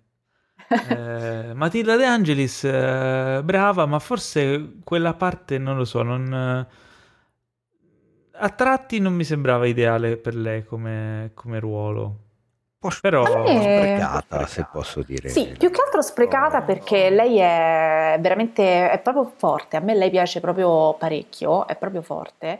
E, um, a me è piaciuta, sicuramente limitata, perché comunque il ruolo era abbastanza ristretto, diciamo, sì, esatto. Ma di lei parleremo più tardi nella recensione di The Undoing. Prima di arrivarci però abbiamo rapidamente, Teo, un mm. Non mm. sono più qui. Eh, allora, altro film che mi ha colpito, non so dirti, probabilmente mi ha colpito più questo di Quella notte a Miami, ma perché mm. sì, perché è una storia completamente nuova. Allora, forse cer- non ti aspettavi. Cercherò di... di essere breve. Mi aveva preso bene il trailer, ne avevamo parlato mesi fa, quando era uscito il trailer, eh, ne avevamo parlato in una puntata del podcast. In breve, è la storia di Ulises, questo ragazzo messicano di Monterrey che fa parte di questa gang di... non saprei come definirli, è, è una subcultura che è arrivata dalla Colombia e si è impiantata in Messico, soprattutto appunto a Monterrey, e a quanto ho visto dopo, perché mi sono informato e documentato, ultra incuriosito dal film, sta scomparendo purtroppo. E sono fondamentalmente questi ragazzi amanti della, della cumbia, la musica ah, colombiana, bello. Non so se avete presente, hai presente, certo. Ok. E... e che mischiano tante culture e sottoculture di altri paesi, da Porto Rico, dagli Stati Uniti, hanno questo modo di vestire ultra largo, con i bandana, con i cappellini, e soprattutto questo modo veramente allucinante di acconciarsi i capelli, soprattutto gli uomini, con delle rasature particolarissime, a, a, a, a confronto alla mia cresta veramente impallidisce, eh, capelli laccati, appiccicati in faccia, Eh, ciuffi strani, colorati, eh, che a vedersi sembrano dei criminali, in realtà non lo sono assolutamente, sono dei ragazzi normalissimi, sono tranquilloni, anzi sono, n- non fanno un cazzo dalla mattina alla sera, se non appunto ascoltare la loro musica preferita, passare del tempo insieme e ballare come dei disperati la cumbia, la cumbia. Che ha un balletto preciso, eh, assolutamente affascinante e coreografico. Il film segue questo personaggio che, per varie vicissitudini che non vi rivelo, eh, si trasferisce a vivere a New York. Ovviamente, come dice il titolo del film, mh, non c'entra assolutamente niente con New York, non riesce a trovare il suo posto, non riesce a trovare la sua identità, non viene accettato da nessuno, eh, perché come ovviamente lavora prima al pregiudizio del giudizio, lui non spiccica una parola di inglese, e questa cosa chiaramente ovviamente non aiuta l'integrazione e l'avvicinamento da parte delle altre persone a, a questo ragazzino di diciassette anni, che comunque a vedersi è molto caratteristico per come si, si concia e si acconcia. Che poi è strano, perché tra l'altro Monterrey è abbastanza vicino al confine col Texas. Eh, io ci so, tipo la prima volta che sono stato in Messico sono stato a Monterrey e sembrava quasi... a metà strada proprio con gli Stati Uniti, parlavano tutti inglese, era proprio un contesto però ibrido. Aspetta, magari c'è più di una Monterrey. Questa è Monterrey di Nuevo León, che è una regione sì, sì, sulla, esatto, sulla destra. Leon. Il Texas è un po' più in là, un po' più verso è ovest. A, fai conto, è a due ore e mezzo di macchina da Laredo, che è Texas. Ah, ok. Sì, però non è proprio una città di confine, però... Eh, ok. È a nord, sei in Texas. Penso, penso che sarà cinque ore di macchina da San Antonio, mm. che per loro è poco, cioè per noi è tanto. Sì, no, esatto, per loro è un attimo.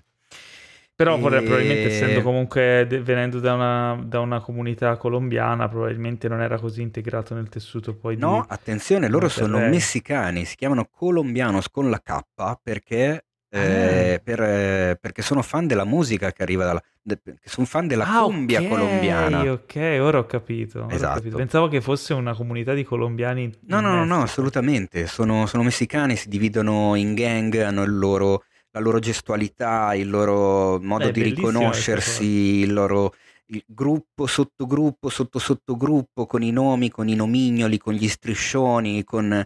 con, con i loghi fatti con le dita, cioè hanno proprio tutto un mondo, si portano dietro sì. E il film è clamorosamente affascinante, innanzitutto perché visivamente la fotografia è pazzesca, cioè eh, ogni inquadratura è, è una meraviglia e va di pari passo, ed è la cosa che mi ha più stranito, con un approccio quasi documentaristico. Tu durante il film ti dimentichi spesso che stai vedendo un film di fiction, perché eh, il personaggio è così avulso dalla realtà che ti sembra quasi che la camera sia la, la, la cinepresa di un documentarista che sta mh, facendo della cronaca, che sta seguendo veramente questo ragazzino fuori dal suo contesto urbano e sociale, sperduto nel mondo, in un ambiente che non è il suo.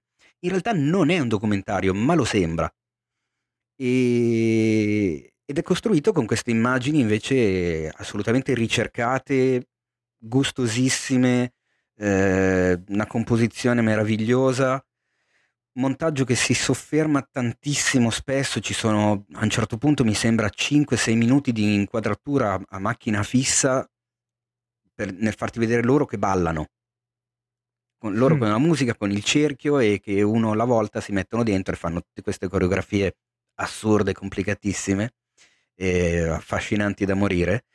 E il film a livello di montaggio è costruito con dei continui flashback e flash forward, perché tu inizi il film vedendo lui nel suo ambiente, poi di colpo vedi che deve spostarsi a New York e lo vedi a New York, poi torni indietro a vedere come viveva prima e poi pian pianino capisci perché si è dovuto spostare a New York, capisci perché non può tornare indietro e insomma così via. Adesso non svelo niente, ma c'è anche certo. una sorta di componente quasi thriller nel, nel mm. film che porta avanti il discorso. Molto interessante. E ti, ti, ti fa conoscere a fondo, quasi in un paio d'ore, una cultura che prima di vedere il film non conoscevi minimamente, almeno parlo per me, ma che appena finito il film ti porta a, almeno anche qui parlo per me, a perdere tipo, non perdere, a, a impiegare due ore e mezzo, tre del tuo tempo per cercare tutto quello che riguarda quel tipo di cultura che fino a prima di vedere il film non conoscevi,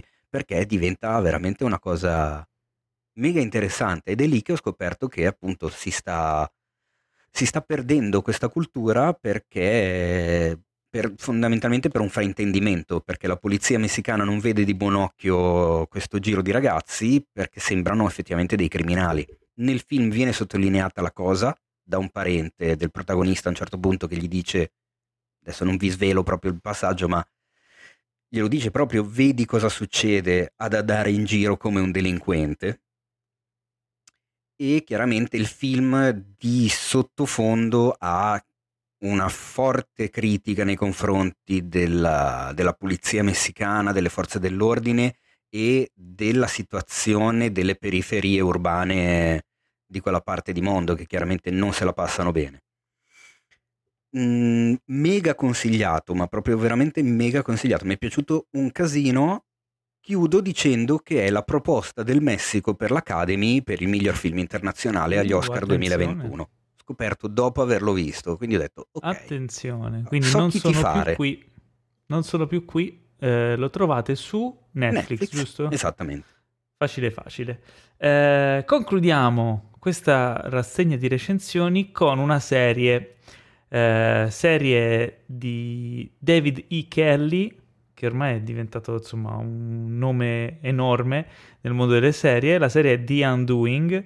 David E. Kelley, che già aveva fatto recentemente il capolavoro che è Big Little Lies, e mh, questa nuova serie eh, ha come protagonisti Hugh Grant, Nicole Kidman e c'è anche Matilda De Angelis. La serie è su Sky. Eh, io ho visto le prime tre puntate e non l'ho finita di vedere solo perché non ho avuto tempo, ma perché ero inchiodato a vederle, tipo ti, ti aggancia e non ti molla ed è super super intrigante. È un thrillerone eh, pieno di, di sorprese. The Undoing, che tradotto in italiano può essere il disfacimento, eh, fondamentalmente racconta come la vita di una persona, la protagonista Nicole Kidman, viene disintegrata. Eh, e voi l'avete vista tutta, la, questa è una stagione unica, no? È una, sì, è una miniserie. È una miniserie. Infatti è di Susan, cioè la regia è di Susan Bier, che aveva già fatto la miniserie The Night Manager. Bellissima anche quella, tra l'altro, altro thriller. Non l'ho vista. Molto molto bella. E... con Hugh Laurie e Tom Hiddleston. Ok. Se ti capita recuperala, se ti piacciono i thriller di questo genere. Assolutamente. E la serie comunque è targata H B O. Ehm... Volete dire qualche altra cosa voi che siete, che avete la visione completa, ma ovviamente siete impossibilitati dallo spoilerarmela e dallo spoilerarla ai nostri ascoltatori? Io ho già parlato allora. troppo, faccio parlare Violetta, scusa. Innanzitutto la trovate su Sky, mm, la potete recuperare su Sky o in streaming su Now T V. E sì, hai detto giusto, nel senso che comunque ti cattura molto, soprattutto uh, i cliffhanger sul finale di puntata sono molto accattivanti, quindi sono bastardissimi, ma veramente, cioè, siamo abituati, no, ai cliffhanger. Questi devo dire che sono particolarmente pungenti, fai davvero fatica a non andare avanti. Infatti io dovevo inizialmente vedere solo due o tre puntate prima di di parlarne per fare un, un'impressione a caldo e poi guardarmela con calma, e non ci sono riuscita e l'ho vista tutta rifilato in, in un giorno, perché poi comunque sono, se non sbaglio, solo sei puntate, quindi te, la, te le vedi proprio in maniera veloce, ecco. E, ma tu Big Little Lies l'avevi vista? L'ho vista, eh, prima e seconda stagione, l'ho trovata meravigliosa, però qui siamo su un altro mondo in realtà, perché Big Little Lies eh, sono le, le figure, personaggi di figure femminili che sembrano uscite da Desperate Housewives, però eh, in versione molto drammatica, perché Desperate Housewife invece è una cialtronata in confronto, sì, quindi è mo- in veste realistica e molto drammatica, e sono un gruppo di donne che fanno squadra in qualche modo per sconfiggere alcuni atteggiamenti molto negativi della controparte maschile in quel caso. E qui non è così, perché anche se si associa per via del, eh, dell'ideatore, del creatore della serie, David E. Kelley. di David E. Kelley, però in realtà qui, e, anche, e si associa anche perché anche qui c'è Nicole Kidman, però in realtà qui Nicole Kidman um, è un personaggio che è più, che è solo, che si trova da solo a fronteggiare eh, tutto quello che le succede.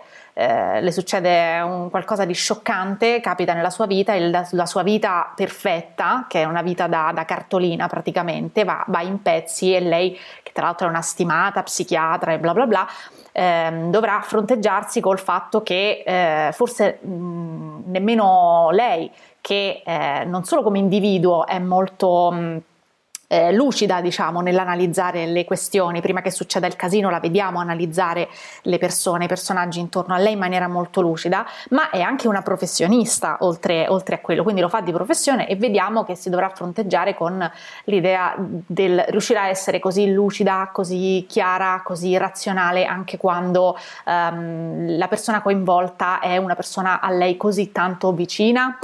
E poi nel corso della serie, questa è una delle domande che si fa alla serie, e poi vedrete, insomma, amici sì, che non l'avete ancora vista, che cosa, facile dare che cosa succederà agli altri, no? Come psicanalista, ma poi quando le cose succedono a te è un altro paio. Esatto. E lei è, è un personaggio che è molto diverso da quello che interpreta in Big Little Lies, perché in Big Little Lies appunto a un certo punto fa gruppo con le altre donne, mentre qui, essendo da sola, lei addirittura in qualche modo è come se mh, tornasse indietro, perché da che si ritrova con la sua famiglia, il marito, il figlio, è una situazione comunque in cui è, è un personaggio mh, lavorativamente affermato, e sono ricchi, loro sono una famiglia di privilegiati, comunque sono ricchi, sono bianchi, vivono nel non so cosa East Side, West Side, Upper qualcosa a New York, quindi soldi, insomma, davanti a Central Park per intenderci, eccetera, che si ritrova praticamente a tornare indietro, a tornare una bambina, la bambina della, della sigla, perché a un certo punto lei si ritrova addirittura andare a torna a vivere dal padre, eh, insomma, questi non sono spoiler sostanziali, eh, quindi tranquilli, però insomma in qualche, è come se tornasse indietro, quindi tu, si, si trova da sola, nonostante lei ha un gruppo di, di amiche, però non, non si crea lo stesso, la stessa unione che si crea in Big Little Lies, perché qui questa serie racconta Una, una società diversa, una realtà diversa. New York è più fredda, è più distaccata, loro sono più soli, anche quando sono coppia loro ne parlano, che vorrebbero andare via, però poi si dicono ma siamo comunque troppo newyorkesi, anche se loro in realtà non sono di New York, ci sono andati. E viene fuori questa freddezza anche poi nel rapporto tra loro, perché la coppia poi si, si accorgono di tutte le cose che non, che non si sono detti, che non sanno, che, eccetera eccetera, quindi c'è una freddezza so, sociale, di socialità, ma una freddezza anche emotiva, sentimentale tra loro, e New York è descritta come il posto perfetto per questo distacco, per questa freddezza, e questo secondo me è molto interessante. È interessante anche il discorso, l'altro discorso che fa la serie, che è eh, proprio quello sul, sul privilegio di alcune categorie di persone, quindi persone molto abbienti o persone comunque che sono caucasiche, e che quindi eh, quando succede qualcosa, eh, un crimine, quando avviene un crimine ehm, e sono coinvolte delle persone privilegiate e delle persone invece che magari fanno parte de- della classe eh, più povera o che non sono, mh, non sono caucasiche, ehm, do- lì allora avviene un bias sia nella, nell'opinione pubblica sia nel,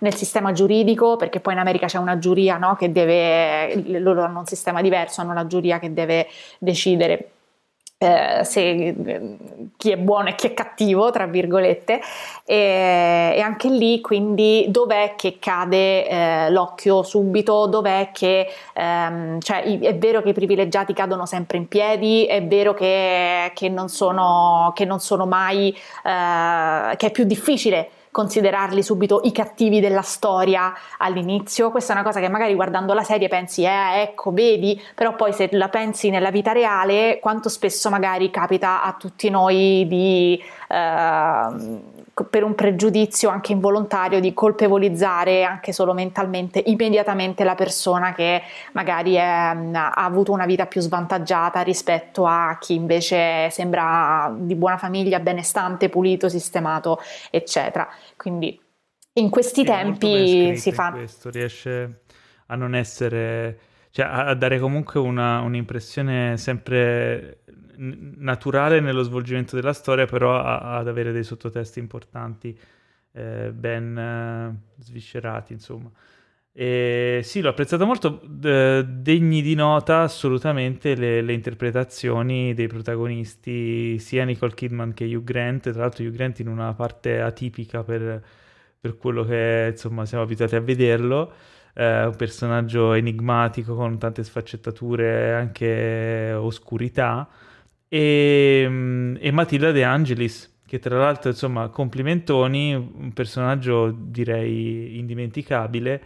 Tra l'altro lei ci segue, quindi eh, insomma tanti tanti complimenti a Matilda per, questa, per questo ruolo. Poi tra l'altro insomma Eh, non, posso, non si può dire molto perché sarebbe spoiler, però insomma se vedrete la serie ve la ricorderete bene.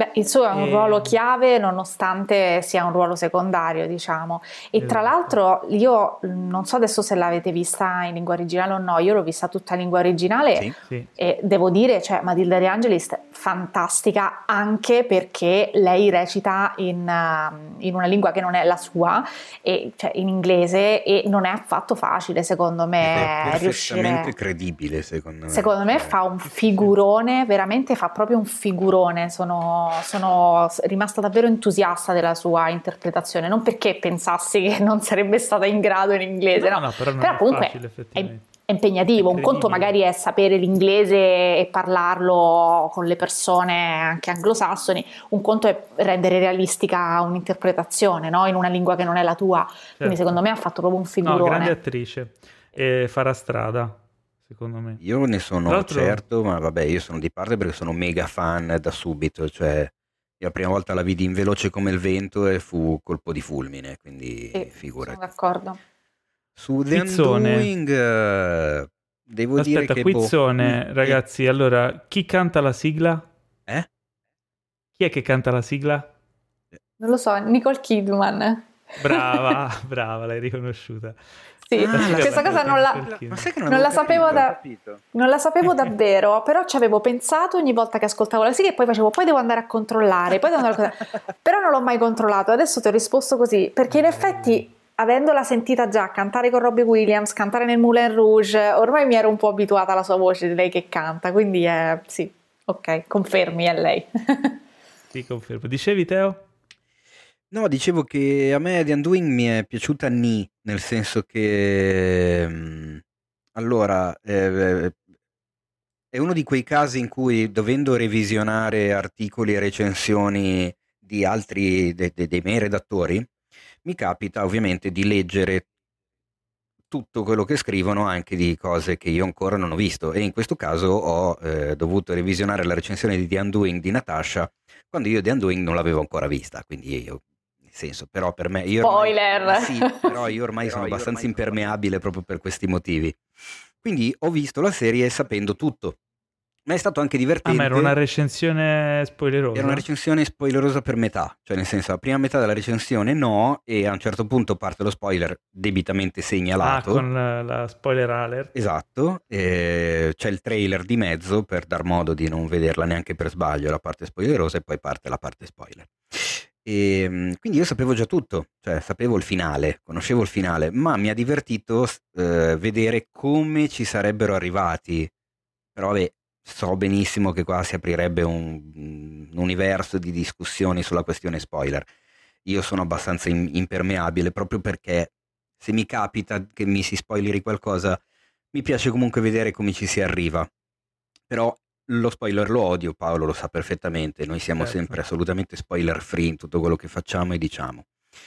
E, mh, purtroppo però devo dire che The Undoing eh, mi è piaciuta tantissimo per le performance degli attori.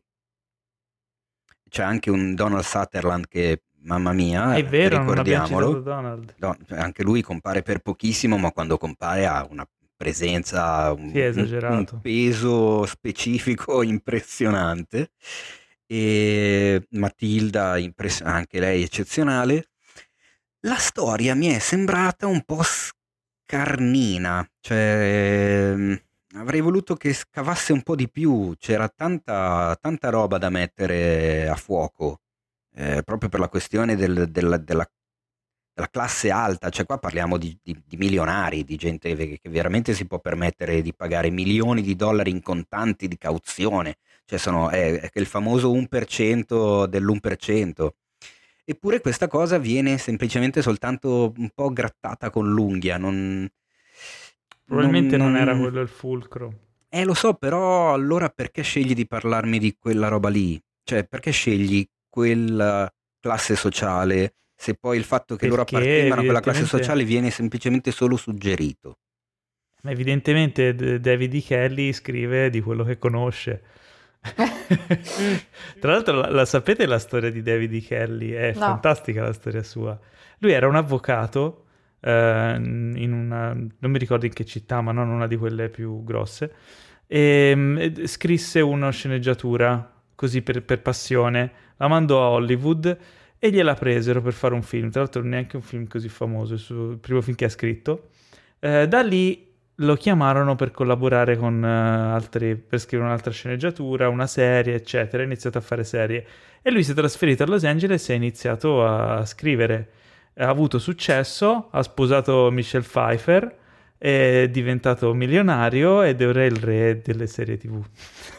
Signori, il sogno americano, veramente. Sogno americano. Cioè, scrivi una sceneggiatura e non fai neanche quello di mestiere e diventi tipo... Oh, cioè, per questo spesso nei, nelle sue serie, nelle sue cose c'è l'aspetto legale. Infatti eh, c'è anche... anche Ally McBeal, no? Ma la tro- lo troverai anche in questa serie l'aspetto legale. Anzi, adesso mi spiego... Ponderante.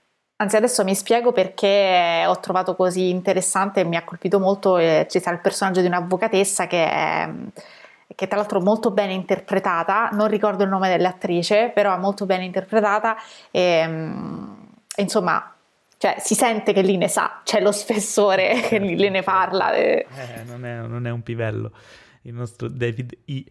E però forse hai ragione, questo... si è sporcata, si sono sporcati poco, cioè si poteva, poteva essere ancora più sporca la, la serie nel, nel senso che, che dicevi prima, eh, poteva, poteva fare un po' di più, ci, un... ci, ci sguazza un pochino, eh, però esatto, rimane... rimane un po' lì, rimane un po' lì, rimane è vero, lì. È vero. Dai, dai, si concentra è... su altri aspetti. È un finale un po' finale poco coraggioso, se posso, però... fin dei conti comunque voi. Il, il viaggio è interessante, insomma le sei ore eh, te le dai. passi assolutamente, proprio per merito di questi maledetti cliffhanger sugli ultimi cinque minuti che sono veramente stronzi, E dici, mannaggia, eh, però sono beh, cioè alla fine è il sale delle serie tivù, ma sì, è il sale della vita. Stai parlando con un mega fan di Lost che ha costruito tutta la, la eh. tutta una serie intera sui cliffhanger di, di gli ultimi due minuti, quindi figurati. Eh, quindi so. Posso dire The Undoing consigliato? Mi, mi, mi consentite di dire questo? Secondo me sì, dai. Ok, bene, The Undoing consigliato. Ed è giunto il momento dei saluti, ragazzi, il momento che tutti voi odiate ma che noi adoriamo, perché così possiamo andare a dormire, eh, che di solito si fa tardi. Ehm, e però prima di salutarvi vi invito ad iscrivervi al podcast, fare in modo che vi venga notificata ogni nuova uscita settimanale, perché ogni settimana c'è una nuova puntata del podcast e ogni settimana c'è la puntata più bella di quella settimana, quindi cioè, cosa volete fare? Ringraziamo infinitamente Violetta per essere stata con noi e vi invitiamo a seguirla, seguitela su YouTube dove pubblica un sacco di video fighissimi sempre sull'argomento, quindi insomma sappiamo che vi piaceranno, eh, se non la seguite già, perché probabilmente ti seguono tutti, eh, su, su Instagram che, che è at Violetta Rocks, facile, proprio no, perché se io dicevo at Violetta Rocks e lei mi diceva no, è The Real no, no. Tipo, Violetta Rocks Official, no? No, no, no, no, rimango umile, resto umile. Okay, va bene, va bene. Eh, e dove altro ti possono seguire?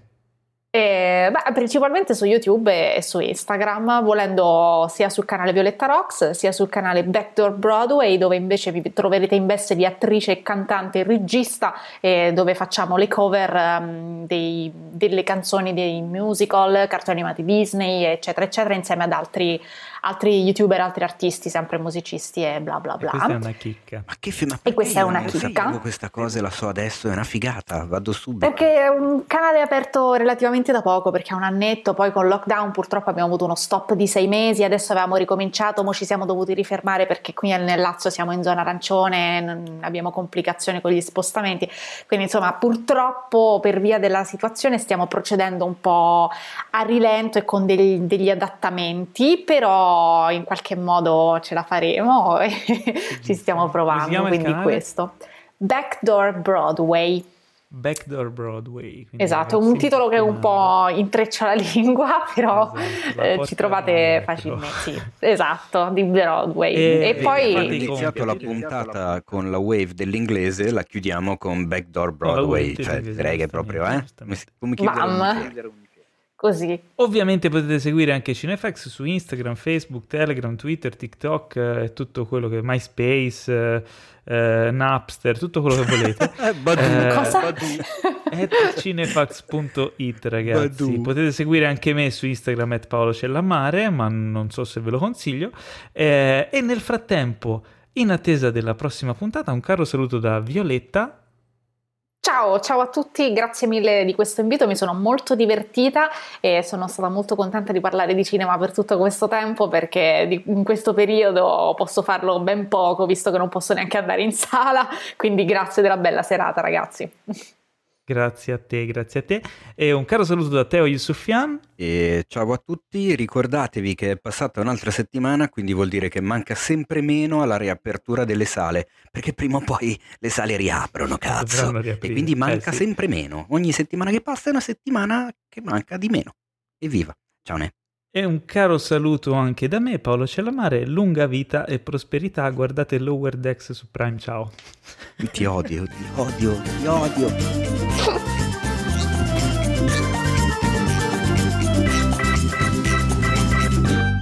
Questo podcast è stato presentato da The Best Blend.